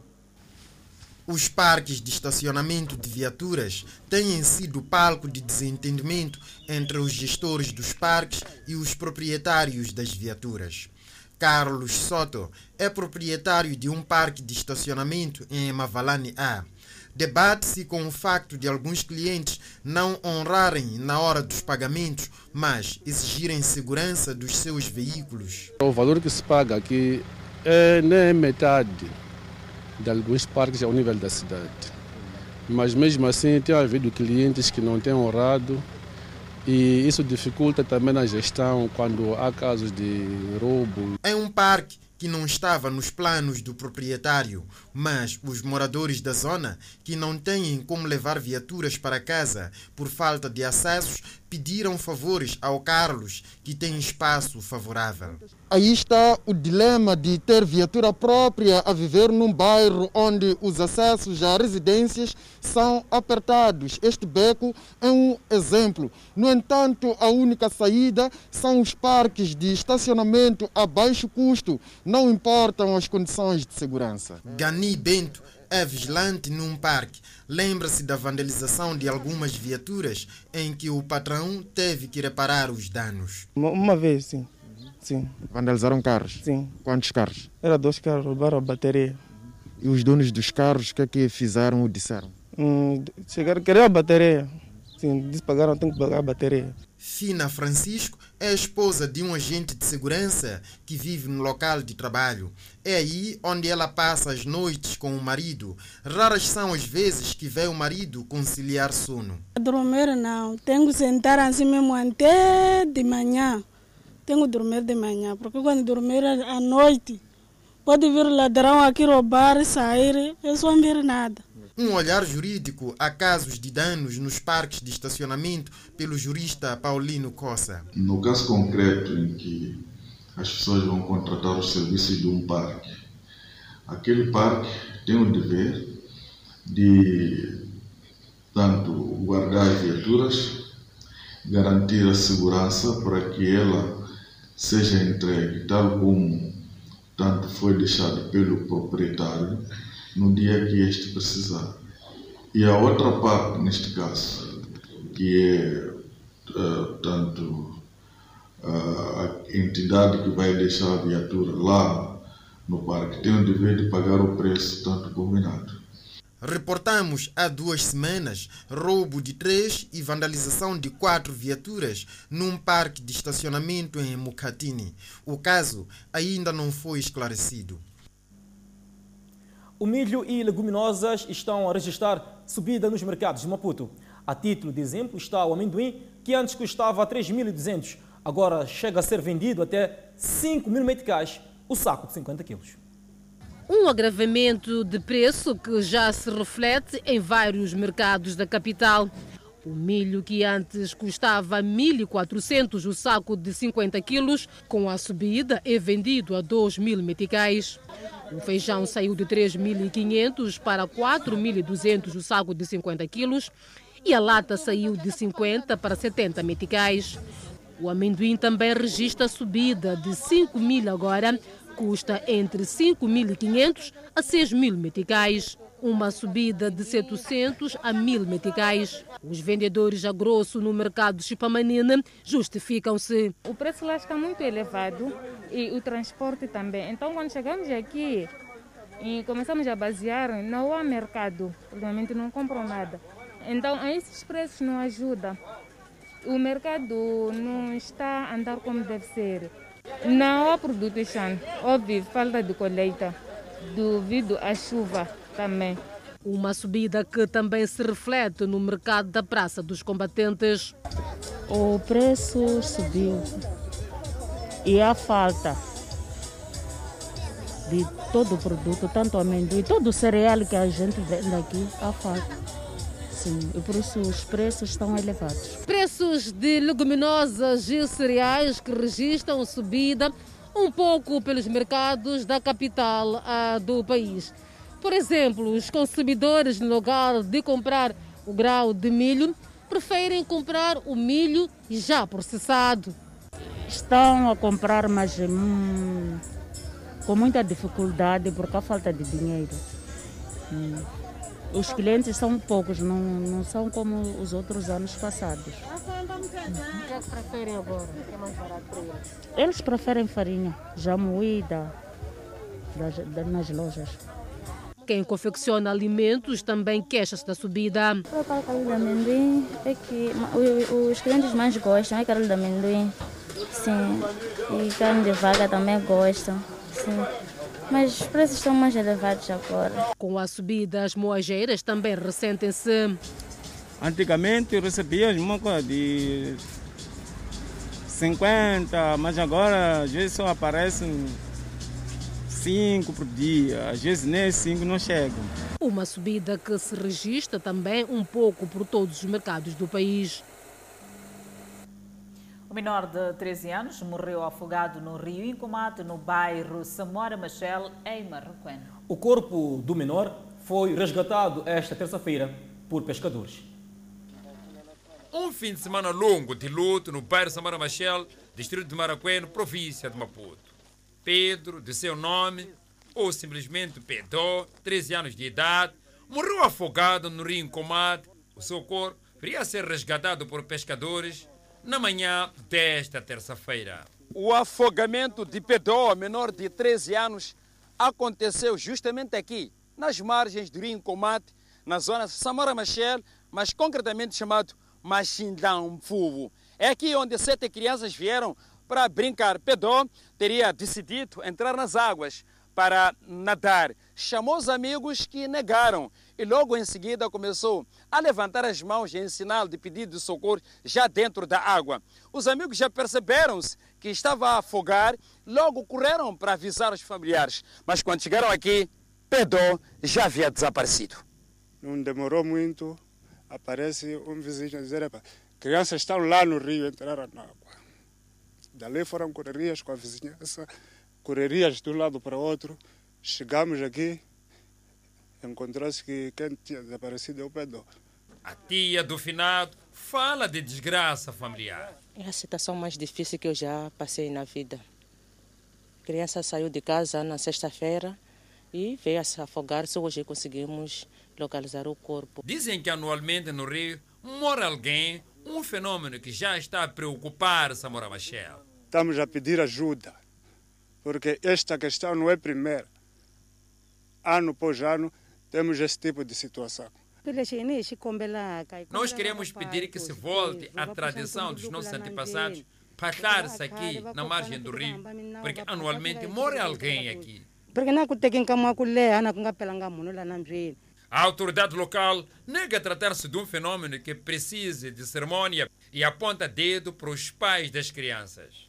Em quadro, líder da Samora Machel. Nesta zona de Samora Machel, temos falado para evitarem deixar as crianças irem ao rio, porque é perigoso. É por falta de obediência desta medida que crianças morrem no rio. Não existe nenhum fenômeno.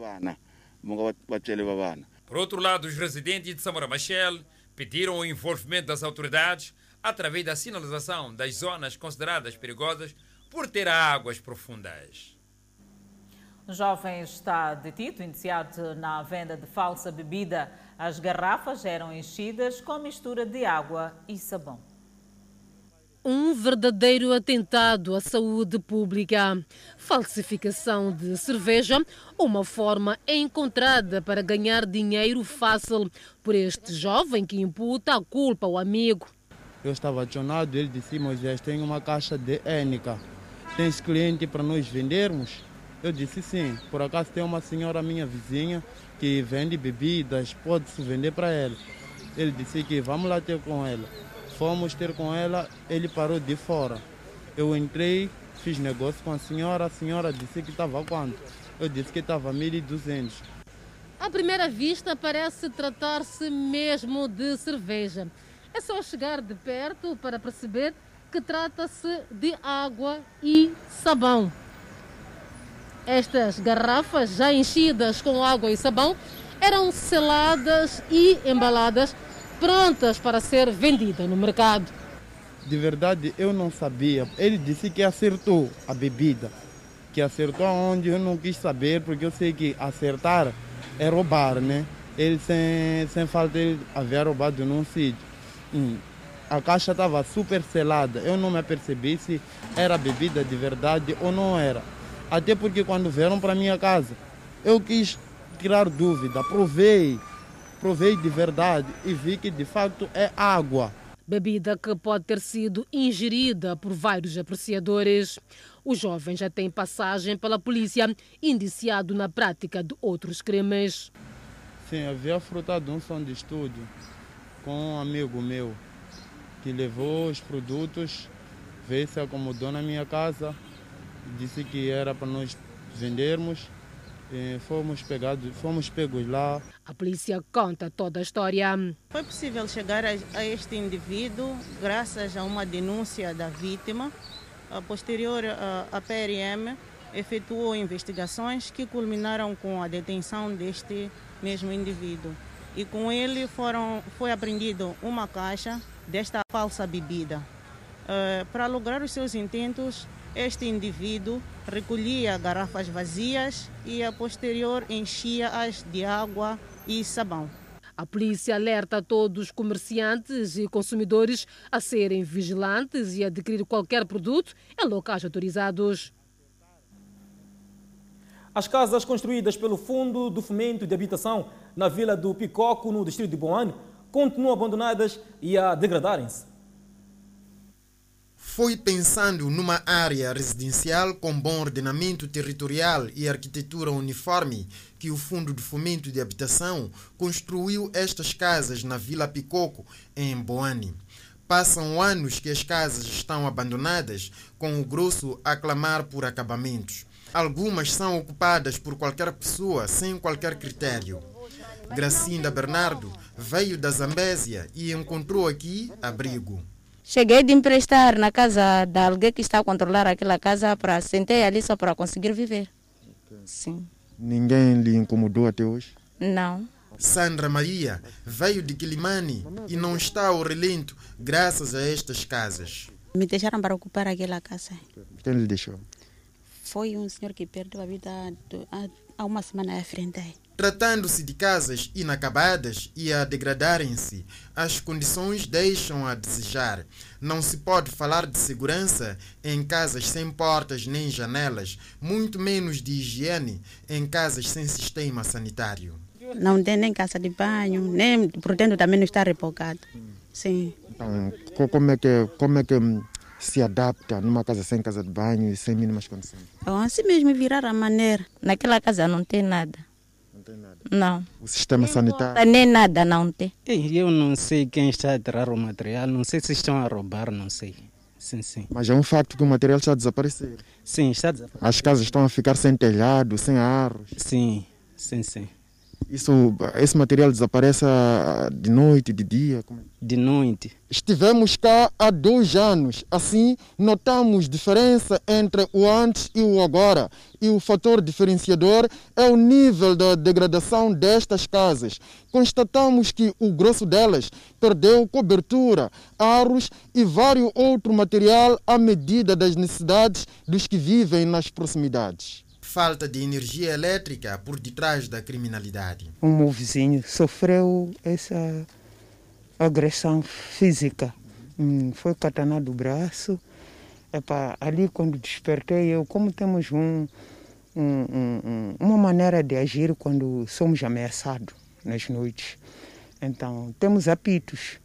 Então, quando ouvi grito da minha vizinha, que é a mulher do, porque já estava estatelado no chão, eu saí, saltei da cama. Algumas destas casas estão a se beneficiar de acabamentos por iniciativas individuais e não conseguimos identificar os donos das obras. Agentes da PRM estão a controlar a praia da Costa do Sol, garantindo assim que, pelo menos até a abertura, os municípios cumpram com as medidas preventivas. Praia, para já, só mesmo para a polícia. Os banhistas ainda deverão aguardar por alguns dias. Enquanto isso, os agentes da Polícia da República de Moçambique fiscalizam a interdição. Os agentes estão em diferentes pontos. Atenção, parece ser a palavra de ordem. Os municípios mostram-se ansiosos por poder voltar a desfrutar da praia. E na cidade de Maputo, os municípios mostram-se satisfeitos com a abertura das praias, principalmente numa altura onde o calor está a chegar.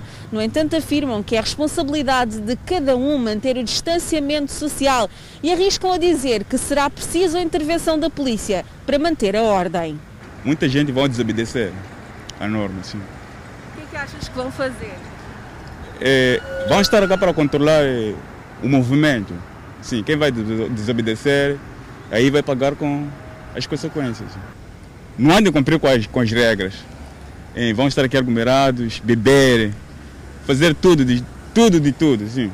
Bom, eu acho que não vão cumprir, porque eh, quando estiverem as pessoas na praia, eh, vai ter bebidas, e depois de beberem, eh, esquecem que existe o Covid-19. Eu acho que é isso. Então acha que va- vamos ter aglomerações na praia, as pessoas não vão estar distantes umas das outras e, e será preciso a intervenção da polícia? Eh, Eu, acho- eu acredito que mesmo que a polícia esteja aqui, não vai poder fazer nada, porque eh, pode ter volta de três ou dez polícias, mas a população será maior que a polícia. Então vai ser difícil controlar. Que bom que que a praia pode abrir, né? Mas nós é que temos que manter a distância, respeitar as regras. O comportamento de alguns cidadãos que, antes do dia da retoma, pautaram por alguns exageros em algumas praias pelo país, poderá significar o recuo. Desagradavelmente tomei conhecimento de que durante o fim de semana houve em algumas praias um total desrespeito. Pessoas começaram a beber, não obedeceram ao distanciamento. Digo e aqui, vamos continuar a observar mais só algum tempo. Se isso prevalecer, vamos recuar, vamos encerrar as praias. Iremos tentar fazer de uma forma justa. Se existirem aquelas praias onde observa-se as medidas, vamos permitir que continuem, mas se por um lado há praias que não respeitam, não vamos permitir que as vidas dos moçambicanos estejam em risco. A abertura das praias está prevista para o próximo dia 15 de setembro. Oito garimpeiros morreram carbonizados na sequência de um incêndio numa zona de exploração ilegal de ouro na região de Vila de Moaladzi, que dista a 130 km da sede do distrito de Chifunde, em Tete. Contactado telefonicamente pela nossa reportagem, o chefe das operações da PRM em Chifunde, José Castigo, confirma o incidente que, para além de causar óbitos, feriu com gravidade mais cinco pessoas. Castigo descarta tratar-se de fogo posto. Ele explica que os garimpeiros esqueceram fogo aceso depois de aquecerem-se face ao frio que se faz sentir na região. Foi um incidente, não é fogo posto. Eles estavam a aquecer-se, acabaram esquecendo o fogo e pegou uma cabana e por serem construídas de material precário, o fogo alastrou-se com facilidade. Explicou Castigo que, por outro lado, indicou haver dificuldades de identificar as vítimas devido ao estado avançado das queimaduras. A nossa fonte fez saber que os cinco feridos foram levados para uma unidade hospitalar no vizinho Malawi, perto da zona do incidente. E seguimos com outras informações. Três indivíduos estão detidos, indiciados nos crimes de furto e, na sua posse, dois tanques e bombas de ar. Clemente, tudo indica que não é a primeira vez que estes são detidos. A polícia diz que não é a primeira vez que estes três jovens recolhem as celas desta esquadra, a terceira por prática de crimes de furto. Na última segunda-feira, em pleno feriado, foram novamente recolhidos. Desta vez, terão se introduzido numa residência para furtar tanques e bombas. Apenas estava em casa a dormir com o Azarias quando era procurado com a polícia Hum. e vieram nos prender todos. Ah. Então ele bateu sozinho. Esse não confirmo que bateu sozinho, mas não- não bateu conosco, é nosso vizinho. Eu fui pego com eles, encontraram-me com eles a dormir. Também inocente. Sim. São dois tanques de 2 mil litros cada furtados numa residência.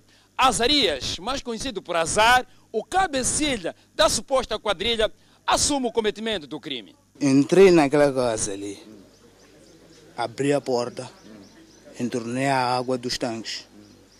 E tirei a bomba e tirei o tanque e empurrei até o local que onde eu queria. Ela assume ainda ter, pelo menos por seis ocasiões, praticado o crime de que é acusado. Sempre que rouba, rouba tanque. Não, não, não. É quando alguém quer tanque eu arranjo para ele. Arranja, na casa de outros.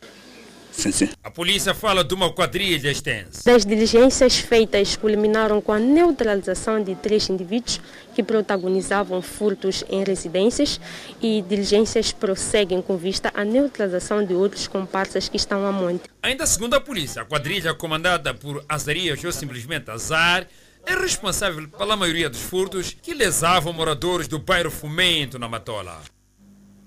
A fábrica de produção de bilhetes de identidade, sediada em Maputo, encerrou por um dia após confirmação de infecção de Covid-19 na instituição. A Direção Nacional de Identificação Civil tranquiliza o público e afirma que o encerramento não vai afetar a emissão de bilhetes de identidade.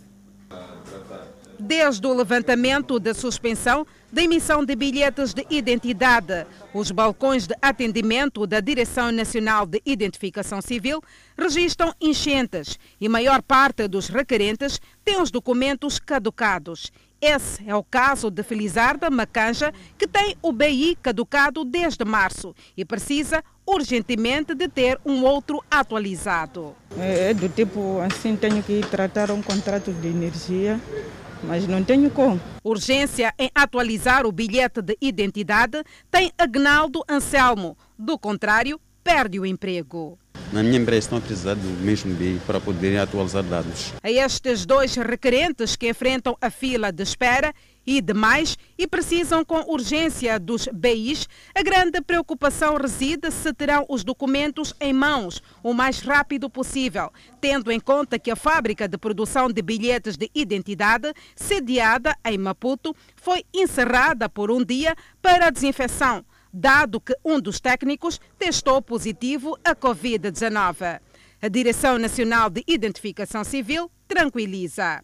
Que não há de haver comprometimento naquilo que é, é a produção do bilhete de identidade, porque, como se sabe, nós temos uma capacidade de emissão do bilhete eh, bastante razoável, que não vai de forma alguma pôr em causa eh, o processo de produção. Nós produzimos cerca de 15 mil bilhetes por dia e a quantidade dos bilhetes que entram por, dos pedidos que entram por dia, portanto, não supera aquilo que é a quantidade diária. Portanto, há condições para a emissão do bilhete de idade. Queremos tranquilizar a sociedade moçambicana que não fique alarmado porque o encerramento da fábrica hoje não implica que os bilhetes vão demorar. Não. Antes, pelo contrário, haverá um redobrar de esforço para que isso não aconteça. De modo a evitar enchentes e a flexibilizar o trabalho nos balcões de atendimento, a Direção Nacional de Identificação Civil criou brigadas móveis nas províncias de Maputo, Gaza, Manica e Tete. Nós temos estado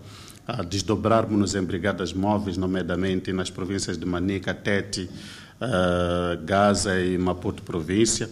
Uh, e dizer aqui também que na cidade, de, na, na, cidade da Beira, portanto, concretamente na província de Sofala, nós vamos observar um, um, horário especial neste período da demanda, em que o início das atividades é às 7h30 e o termo às 17 horas. Há um incremento na produção de bilhetes de identidade na última semana. Foram produzidos 14.698 bilhetes de identidade e levantados 12.617. E seguimos com a evolução da Covid-19 em Moçambique. Moçambique registrou mais 18 casos totalmente recuperados da Covid-19 com este número, sobe para 2.715 pessoas totalmente recuperadas da doença. Importa referir que o país tem um cumulativo de 104 internados devido à Covid-19, dos quais 22 sob cuidados médicos nos centros de isolamento. Há o registro de mais um óbito pelo novo coronavírus registrado na cidade de Maputo. Trata-se de um cidadão de nacionalidade moçambicana de 61 anos de idade e do sexo masculino. Cumulativamente, 28 pessoas perderam a vida devido ao Covid-19 em Moçambique.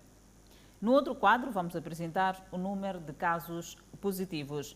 O país tem cumulativamente 4.647 casos positivos registrados, dos quais 4.364 de transmissão local e 283 importados.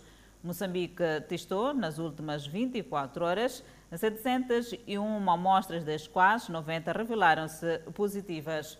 Todos os 90 casos novos hoje reportados são indivíduos de nacionalidade moçambicana. Destes, 88 são de transmissão local e dos importados. Moçambique tem 1.900 casos ativos da Covid-19.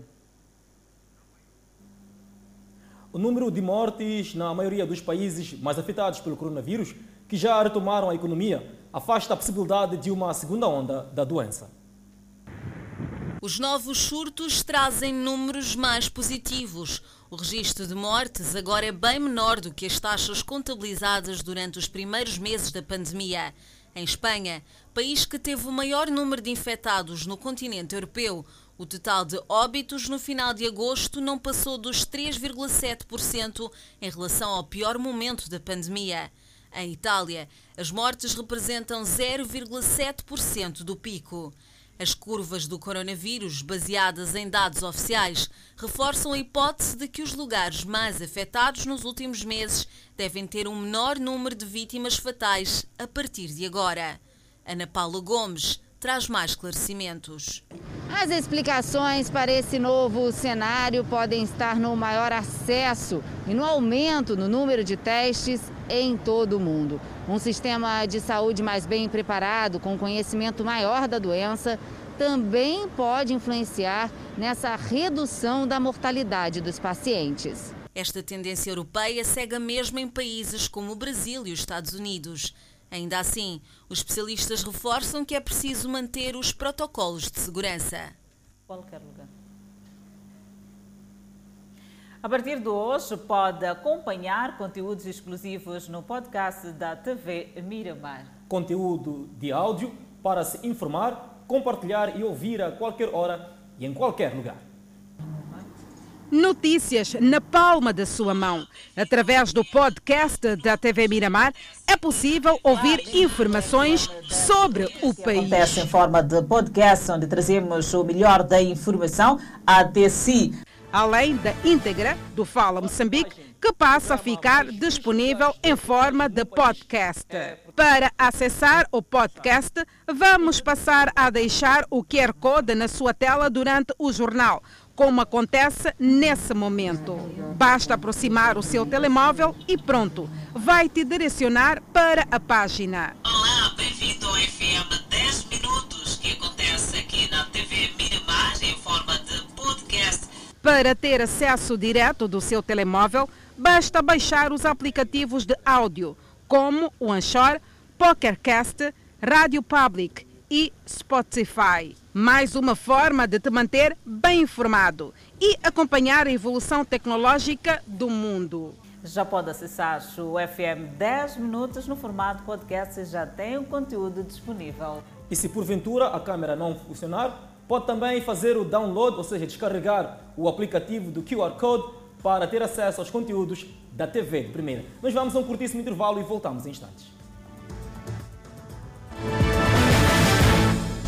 Conselho de Ministros desta terça-feira aprovou o decreto que estabelece os critérios a observar na definição de remunerações, direitos e regalias dos membros do Conselho de Direção do Instituto Nacional de Previdência Social. O governo, reunido na sua 33ª sessão, apreciou e aprovou, dentre vários assuntos, o decreto que cria a Agência Nacional de Desenvolvimento Geoespacial, uma entidade pública autónoma que visa coordenar e promover as boas práticas de planificação geoespacial. O decreto que aprova o Estatuto Orgânico do Instituto Nacional de Tecnologia de Informação e Comunicação e revoga o decreto número 60-2017, de 6 de novembro. O decreto tem como objetivo redefinir e ajustar a organização, funcionamento e gestão do Instituto Nacional de Tecnologia de Informação e Comunicação, ao instituído no número 1 do artigo 82 da Lei número 7/2012, de 8 de fevereiro, Lei Base da Organização e Funcionamento da Administração Pública, no artigo 12 da Lei número 3/2017, de 9 de janeiro, Lei de Transações Eletrônicas, e no decreto número 41/2018, de 23 de julho, que aprova as normas de organização e funcionamento dos institutos, fundações e fundos públicos. O governo apreciou ainda a informação sobre o balanço e perspectivas da aplicação das medidas sobre a prevenção do novo coronavírus. Mais de 100 formandos ficaram sem aulas no Instituto de Formação de Professores Primários e Educação de Adultos de Namoinho, alegadamente porque estariam a vandalizar as torneiras da instituição. Este grupo de alunos do primeiro ano está a ver a formação comprometida pela direção do Instituto, que proibiu que os rapazes pudessem frequentar o ensino, alegando que os mesmos estão envolvidos no roubo de torneiras naquele estabelecimento de ensino. Mais de 200 formandos aqui no Instituto de Formação de Professores de Namunho viram hoje as suas habilidades a serem impedidas para terem o acesso às aulas na sequência do desaparecimento de torneiras no interior do Instituto. Segundo alegações que colhemos aqui, é que foram proibidos os homens para entrar no Instituto porque as torneiras desapareceram na casa de banho masculina. No entanto, no ato de solidariedade, as raparigas também juntaram-se aos homens e estes não se fizeram ao interior do Instituto, dificultando assim aquilo que é o processo de ensino e aprendizado. Os estudantes apontam, no entanto, várias irregularidades que o Instituto tem estado a verificar nos últimos dias e, segundo estes, a direção ameaça extinguir alguns cursos, algo que poderá criar vários transtornos aos formandos. Não é assim. Hoje estamos fora porque diz que os rapazes roubaram torneiras. Então, por isso, nós todos ficamos fora. Não podemos entrar na turma enquanto os nossos machos não estão na turma. Dizem que a união faz a força. Ele não pode deixar os nossos machos fora nós na turma. Não é assim. Nós, somos, nós todos somos estudantes. Sim, nossa formação, formação de professores, como vocês sabem, é muito, é muito criteriosa, ou seja, requer muitos critérios. Nós precisamos de um tempo suficiente para refletirmos a matéria. Sim, não é, não é entramos 7 horas ou 8 horas, 9 horas, não. Temos que termos um horário fixo para formadores poderem ter a noção do, do plano de aula, para seguirem o, o, seu, o seu plano de aula. O diretor do Instituto afirma que várias ações têm estado a ser levadas a cabo de forma a criar condições para que os formandos tenham formação com qualidade e segurança. E, nós também não podemos aceitar os alunos sexo masculino na turma, enquanto que eles ventilizaram as, eh, as casas de pães. E isso implica que a autoridade que levar a saúde, nós podemos ter problema com eles. E para não evitar problema, decidimos que, primeiro, organizemos a ventilização e, segundo, eles entram na turma, porque na turma, sente gente necessidade, necessidade tem que ir a Castiba. Vai a Castiba, não apanha as condições. E, e a instituição pode ser penalizada. O Instituto tem estado a levar a cabo medidas que visam garantir que os alunos não sejam focos de contaminação da Covid-19. A corrente elétrica da Rede Nacional chega à vila sede do distrito de Macossa, na província de Manica. Arnaldo Antônio tem 30 anos de idade e vive na vila sede do distrito de Macossa. O seu bairro nunca beneficiou de iluminação pública, mas hoje fica para a história as noites de escuridão e a exposição a perigos noturnos, graças à chegada da corrente elétrica da rede nacional. Ah, já temos energia, já estamos a circular bem, já não temos medo de ladrão. Para os moradores da vila sede do distrito de Macossa, a corrente elétrica da rede nacional é bem-vinda, pois já podem conservar os seus produtos sem depender de giradores. E nós aqui em Magossa ficamos sem congeladores, mas agora já temos congelador, guardamos carnes e peixes é para gasto de energia aqui no distrito de. O investimento da Empresa Nacional de Distribuição de Eletricidade muda a rotina e a vida de cerca de 100 famílias desta comunidade. Eu olho com uma grande expectativa que na altura quando não havia energia sofríamos Satisfeitos com o bem público que vai mudar as condições de vida de muitas famílias, os beneficiários já pensam em criar alguns negócios. O exemplo é desta jovem que já montou uma máquina de sorvete. Antes de ter energia, essa máquina de sorvete não funcionava. Agora que tem energia, essa máquina de sorvete está a funcionar. Este é o projeto do governo e espera-se que até 2030 todas as sedes e localidades dos distritos tenham eletricidade da rede nacional. O avançado estado de degradação da Estrada Nacional número 7 no troço Xangara-Guru, nas províncias de Tete e Manica, preocupa automobilistas na zona centro do país. É uma via de capital importância que liga o Porto da Beira, por sinal um dos maiores e mais movimentados do país. São inúmeros caminhões de carga, sobretudo dos países como Malau e Zâmbia, que circulam por esta rodovia. Está mal, muito mal mesmo, está a Como, como que tem sido possível andar, circular aqui como que é? não tem como, nós devemos circular, não podemos parar, né? Mas é para com troços em péssimas condições. Há dificuldade de vir de buracos aqui. Então torna difícil para transitar essa, essa rota aqui. Está muito difícil. Está muito difícil, sim, sim, sim. Conduzir veículo no referido troço não é uma tarefa fácil. Coragem e muita paciência é o que deve existir no seio dos automobilistas que, para além de danos materiais, invocam ainda a degradação da sua saúde. Os prejudicados em questão de saúde. Questão de saúde? Sim. Como assim? O corpo fica muito cansado porque os buracos são maiores. A estrada está bem estragada mesmo. Num dos troços, encontramos o senhor Joaquim Benatti a consertar a sua carga. Ele conta com tristeza o nível dos prejuízos por conta da elevada danificação da estrada e deixa um pedido. Tem prejuízo para nós, tem prejuízo para nossos patrões que compram material, peça, a partir de pneu e molas. Quase sempre tem que pôr na Tem que partir molas sempre. Tem muitos danos às viaturas, é molas, problemas de pneu, olha, para parafusos que caem dali, foram pneus. O governo deveria criar condições de arranjar a estrada, porque a estrada nossa está a meter dinheiro. Né? Aqui é visível a marcha lenta e por conta disso os condutores perdem muito tempo só neste ponto e os acidentes na tentativa de esquivar os buracos são frequentes. Acompanhe no próximo bloco casal detido indiciado de assassinar seu próprio filho. E dois guardas estão hospitalizados na Manica depois de serem espancados por bandidos. Mais detalhes depois do intervalo. Seguimos para o centro do país. Um casal encontra-se detido no distrito de Manica, província do mesmo nome, suspeito de matar sua filha de um ano e seis meses. O crime teria acontecido no posto administrativo de Machipanda, no distrito de Manica. Francisco Tomás, de 45 anos de idade, teria convidado a sua esposa, que vivia na província de Gaza, para viver em Manica.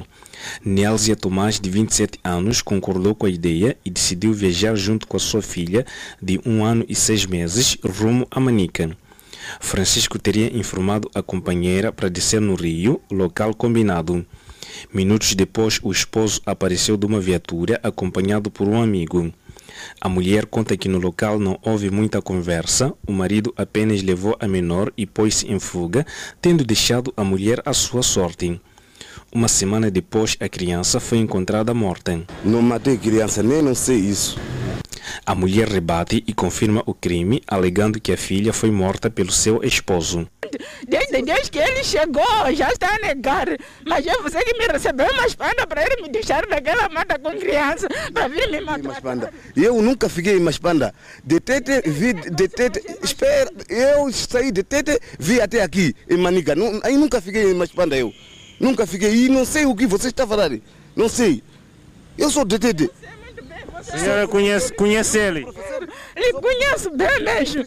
Eu lhe conheço. Tenho casa eu em casa, tenho filhos em casa. Conhece ela? Não conheço. Não conheço, esse é mentira.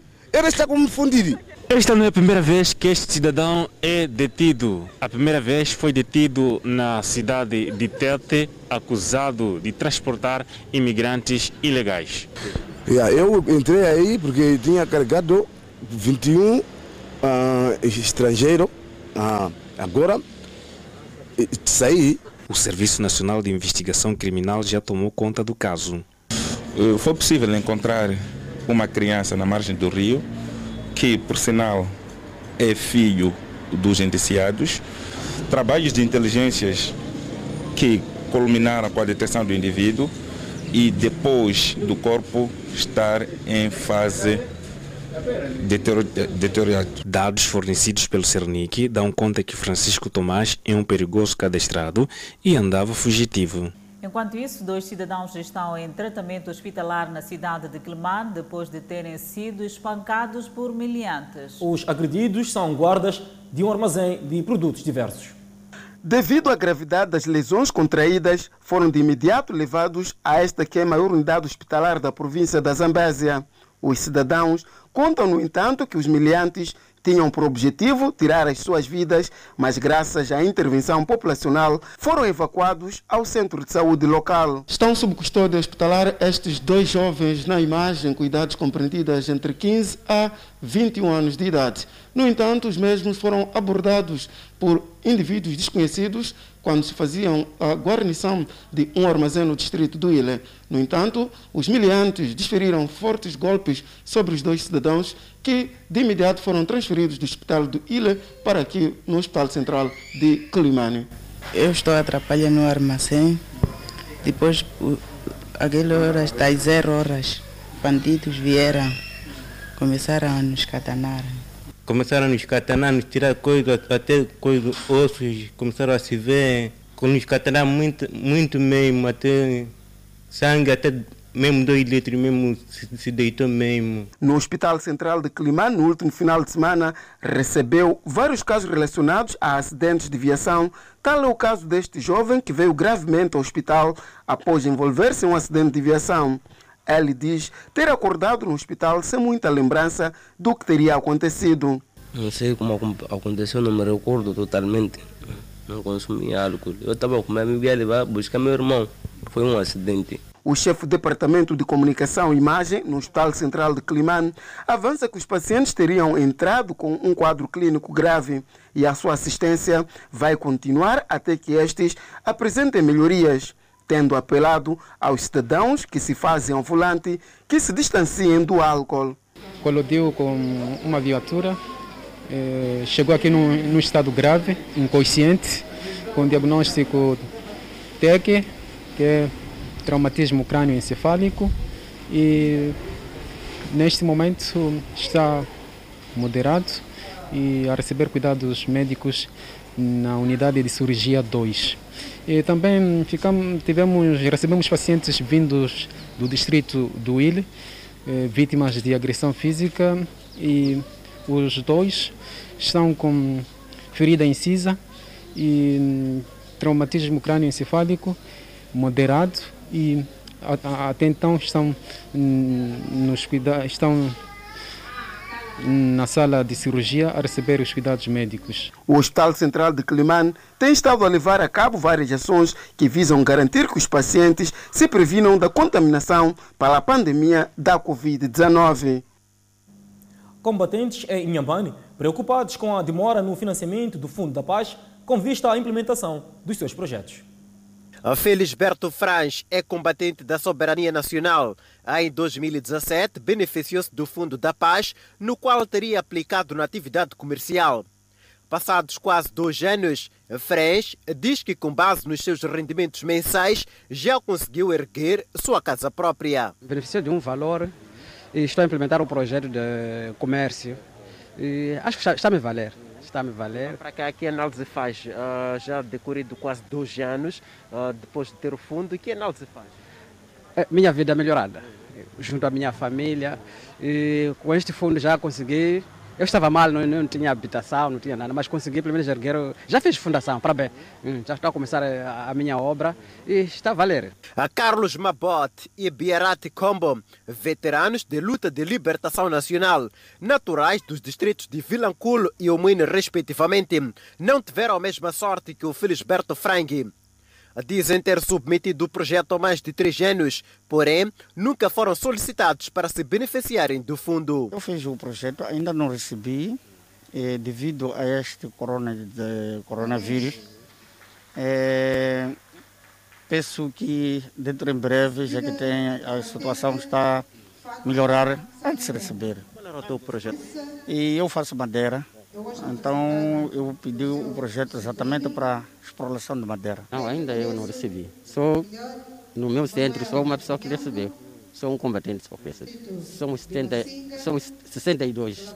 Sim. Os 62 só recebeu uma pessoa, um combatente só. As autoridades aqui em Nhambane reconhecem que há morosidade no desembolso de fundo aos combatentes e associam a questões relacionadas à exiguidade financeira. Por outro lado, apelam aos que já se beneficiaram para que possam devolver este fundo. O fundo é aquele que nós temos, a não devolução em tempo, portanto, compromete a inscrição de novos combatentes que possam, portanto, ter o benefício deste mesmo fundo. Mas temos estado a trabalhar com eles no sentido de sensibilizá-los a efetuarem o devido uh, reembolso. Aliás, a elaborarem projetos que sejam estruturantes e que rapidamente tenham um retorno. Dos 21 combatentes que se beneficiaram do fundo em 2018, apenas três estão a cumprir com o reembolso. Eu ainda não, não iniciei os reembolsos, mas daqui a pouco é de. Hum, até a pandemia que veio estragar o negócio, porque tudo parou, mas daqui a pouco vamos recuperar. A segundo a classe, o grande desafio tem a ver com a falta de habitação, tendo em conta que parte destes são portadores de grandes deficiências e estão incapacitados para exercer atividades remuneradas. Economistas louvam a manutenção da Prime Rate em 15% por parte do Banco Central. Os especialistas defendem ainda que o desempenho econômico do país nos primeiros seis meses do presente ano foi negativo. Segundo os economistas, a manutenção da Prime Rate nos 15%, determinação do Banco de Moçambique, permitirá maior capacidade de empréstimo por parte das pequenas e médias empresas que foram grandemente afetadas pela pandemia da Covid-19 sobretudo neste período crucial da reabertura da economia. Há esta, tem, tem que se fazer esta ginástica, tem que se fazer esse jogo de cintura. Já há um, um bom passo, já, já há uma boa intenção por parte do Banco Central em manter a taxa, por forma que os bancos comerciais eh, tenham os seus créditos mais baratos, mais acessíveis, os seus financiamentos sejam flexíveis, porém as pequenas e médias empresas, que é a sua grande maioria, não preenchem os requisitos que estes mesmos bancos comerciais exigem para a concessão de crédito. Já Alfredo Mondlane avalia os três setores que compõem a economia moçambicana com nota negativa para o semestre findo, a saber, o setor primário, o secundário e o terciário. O setor primário per si também não teve um desempenho positivo durante o primeiro o, o semestre. Teve um desempenho negativo de cerca de 2,6%. Isto derivado da indústria extrativa. Nós sabemos que o preço do, do, do carvão no mercado internacional é, baixou significativamente. As exportações também uh, do carvão também baixaram significativamente. Houve paralisação uh, derivada da pandemia da Covid-19. Outro sim, a concorrência a nível da banca no nosso país também não é considerada adequada. Nesta mesma concorrência, é, nem todos os bancos apresentam um sistema operacional com padrões internacionais, o que dificulta, é, o que dificulta certas transações. Eu vou, por exemplo, para um banco A, quero fazer uma operação de trade finance, quero fazer um, um pagamento, um factoring, quero fazer um pagamento de uma maquinaria pesada é, no exterior. O, o meu banco A, que é um banco pequeno, não tem é, não, tem esta, não, não tem esta operacionalidade, eu sou obrigado a ter que recorrer àqueles colossos, os bancos que apresentam a maior, é, maior cota de mercado e que têm esses padrões internacionais. Este é o rescaldo da conversa à vida durante o programa Economia e Negócios, esta segunda-feira, na TV de Primeira. Membros da oposição detidos de forma arbitrária na Bielorrússia. E o ministro das Relações Exteriores da China zangado com militares indianos. Atualidade internacional, nós voltamos em instantes.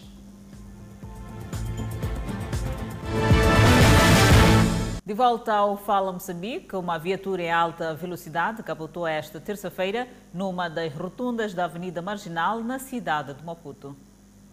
Esta viatura de tração às quatro rodas ficou neste estado, danificada depois de tentar contornar esta rotunda na Avenida da Marginal. O automobilista não conseguiu controlar a viatura que circulava em alta velocidade e foi embater nesta viatura ligeira para depois capotar. José Fernandes conduzia a viatura ligeira e conta como o acidente ocorreu. Vinha a fazer a rotunda de lá para cá, o, círculo, e, e, e aquele carro vinha de baixo. Epá, mandaram-me aqui uma passa aqui deste lado que eu até fiquei maluco.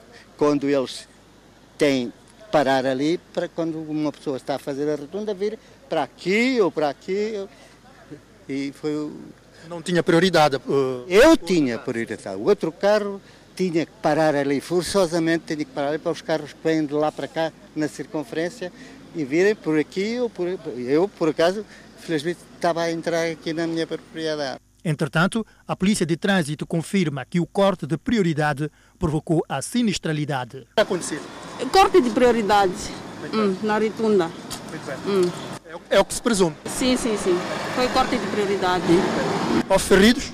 Não, não, não, não. Okay. Hum. Todos saíram ilesos.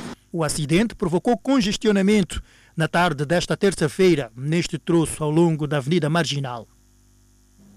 E agora, fora de portas, o ministro das Relações Exteriores da China disse esta terça-feira que tropas indianas cruzaram ilegalmente uma linha de controle em sua fronteira comum e foram as primeiras a disparar tiros ameaçadores numa grave provocação militar.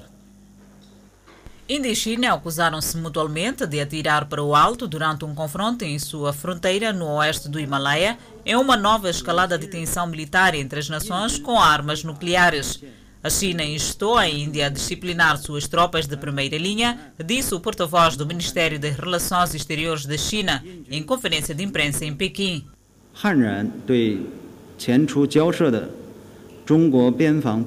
Ambos os lados observaram há muito tempo um protocolo para evitar o uso de armas de fogo na fronteira sensível e não demarcada, embora este acordo não tenha evitado vítimas.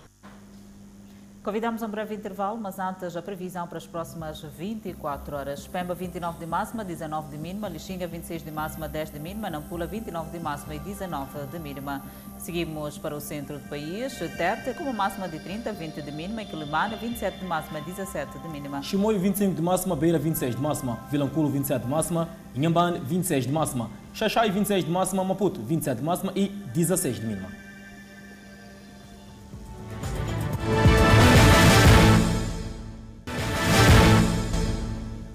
O Clube de Desportos da Costa do Sol tem seguido de forma rigorosa as recomendações colocadas para, pelas autoridades de saúde para a prevenção da Covid-19.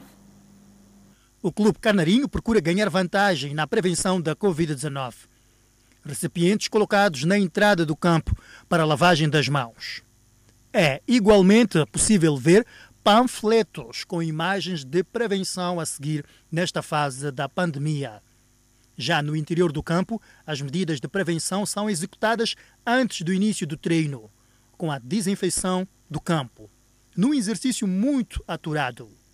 A direção do Costa do Sol, Departamento de Futebol, trabalha com os jogadores de forma cuidadosa para evitar casos de infecção no clube, depois das autoridades de saúde já terem autorizado o arranque dos treinos.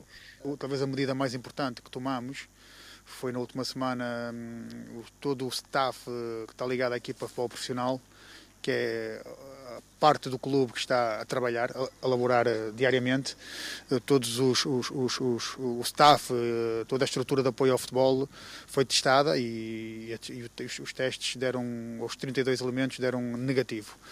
Essa foi a principal medida e, a, e aquela que nós nos uh, sentimos orgulhosos disso.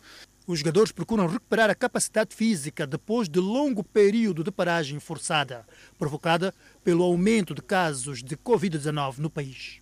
A equipa canarinha já treina há três semanas. Trabalhos de preparação física têm caracterizado a preparação da equipa principal de futebol do Costa de Sol. A partir desta quarta-feira, arrancarão com o novo modelo de trabalho, com a implementação de trabalhos de controle de bola, com a particularidade de, nesse trabalho, cada jogador ter a sua bola para evitar a partilha da mesma. Nós, eh, antes do treino, desinfetamos todo o material. No final do treino, voltamos a desinfetar.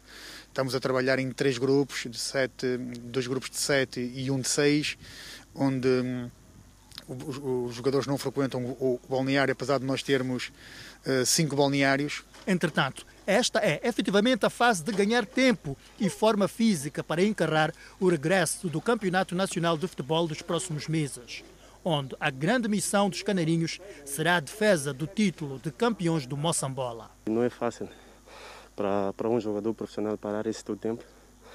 Eu penso que os meus colegas estão cientes que voltamos a trabalhar agora. Eu espero que a época vai ser boa. A paragem eh, ajudou alguns, prejudicou aos, aos, outros, mas eu penso que, que a época vai ser boa. Nós estamos a nos preparar para Está perto de acabar a curiosidade. Quem vai participar do programa A Fazenda?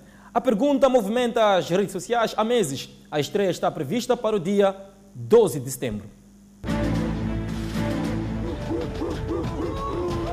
Um elenco que promete colocar fogo no feno. As apostas de quem serão os peões estão com tudo e não é para menos pessoa tem que estar a fim de lutar pelo prêmio. Ela tem que. O foco principal tem que ser esse. Aí, depois a gente busca a diversidade, né? A gente busca montar um mosaico de personalidades, de histórias de vida, de estilos de pessoas completamente diferentes. O vencedor da edição passada, Lucas Viana, explica que o jeito para encarar bem o jogo é não inventar um personagem. Eu acho que o público gosta muito de pessoas que encaram o jogo de verdade.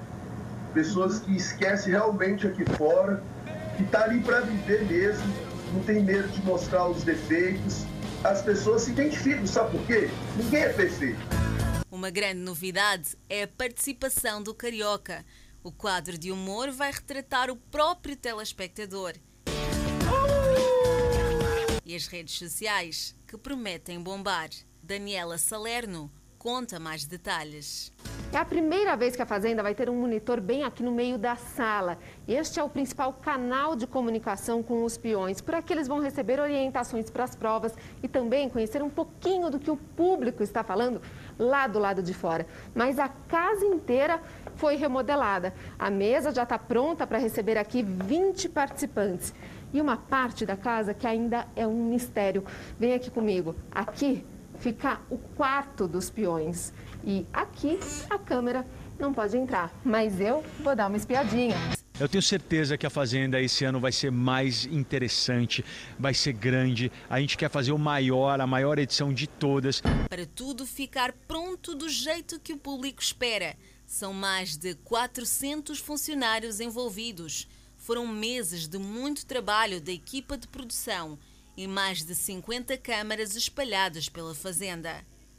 Nesta edição, uma equipa de saúde controla os protocolos de segurança e todas as estações de trabalho e a rotina de quem está atrás das câmaras foram rigorosamente adaptadas.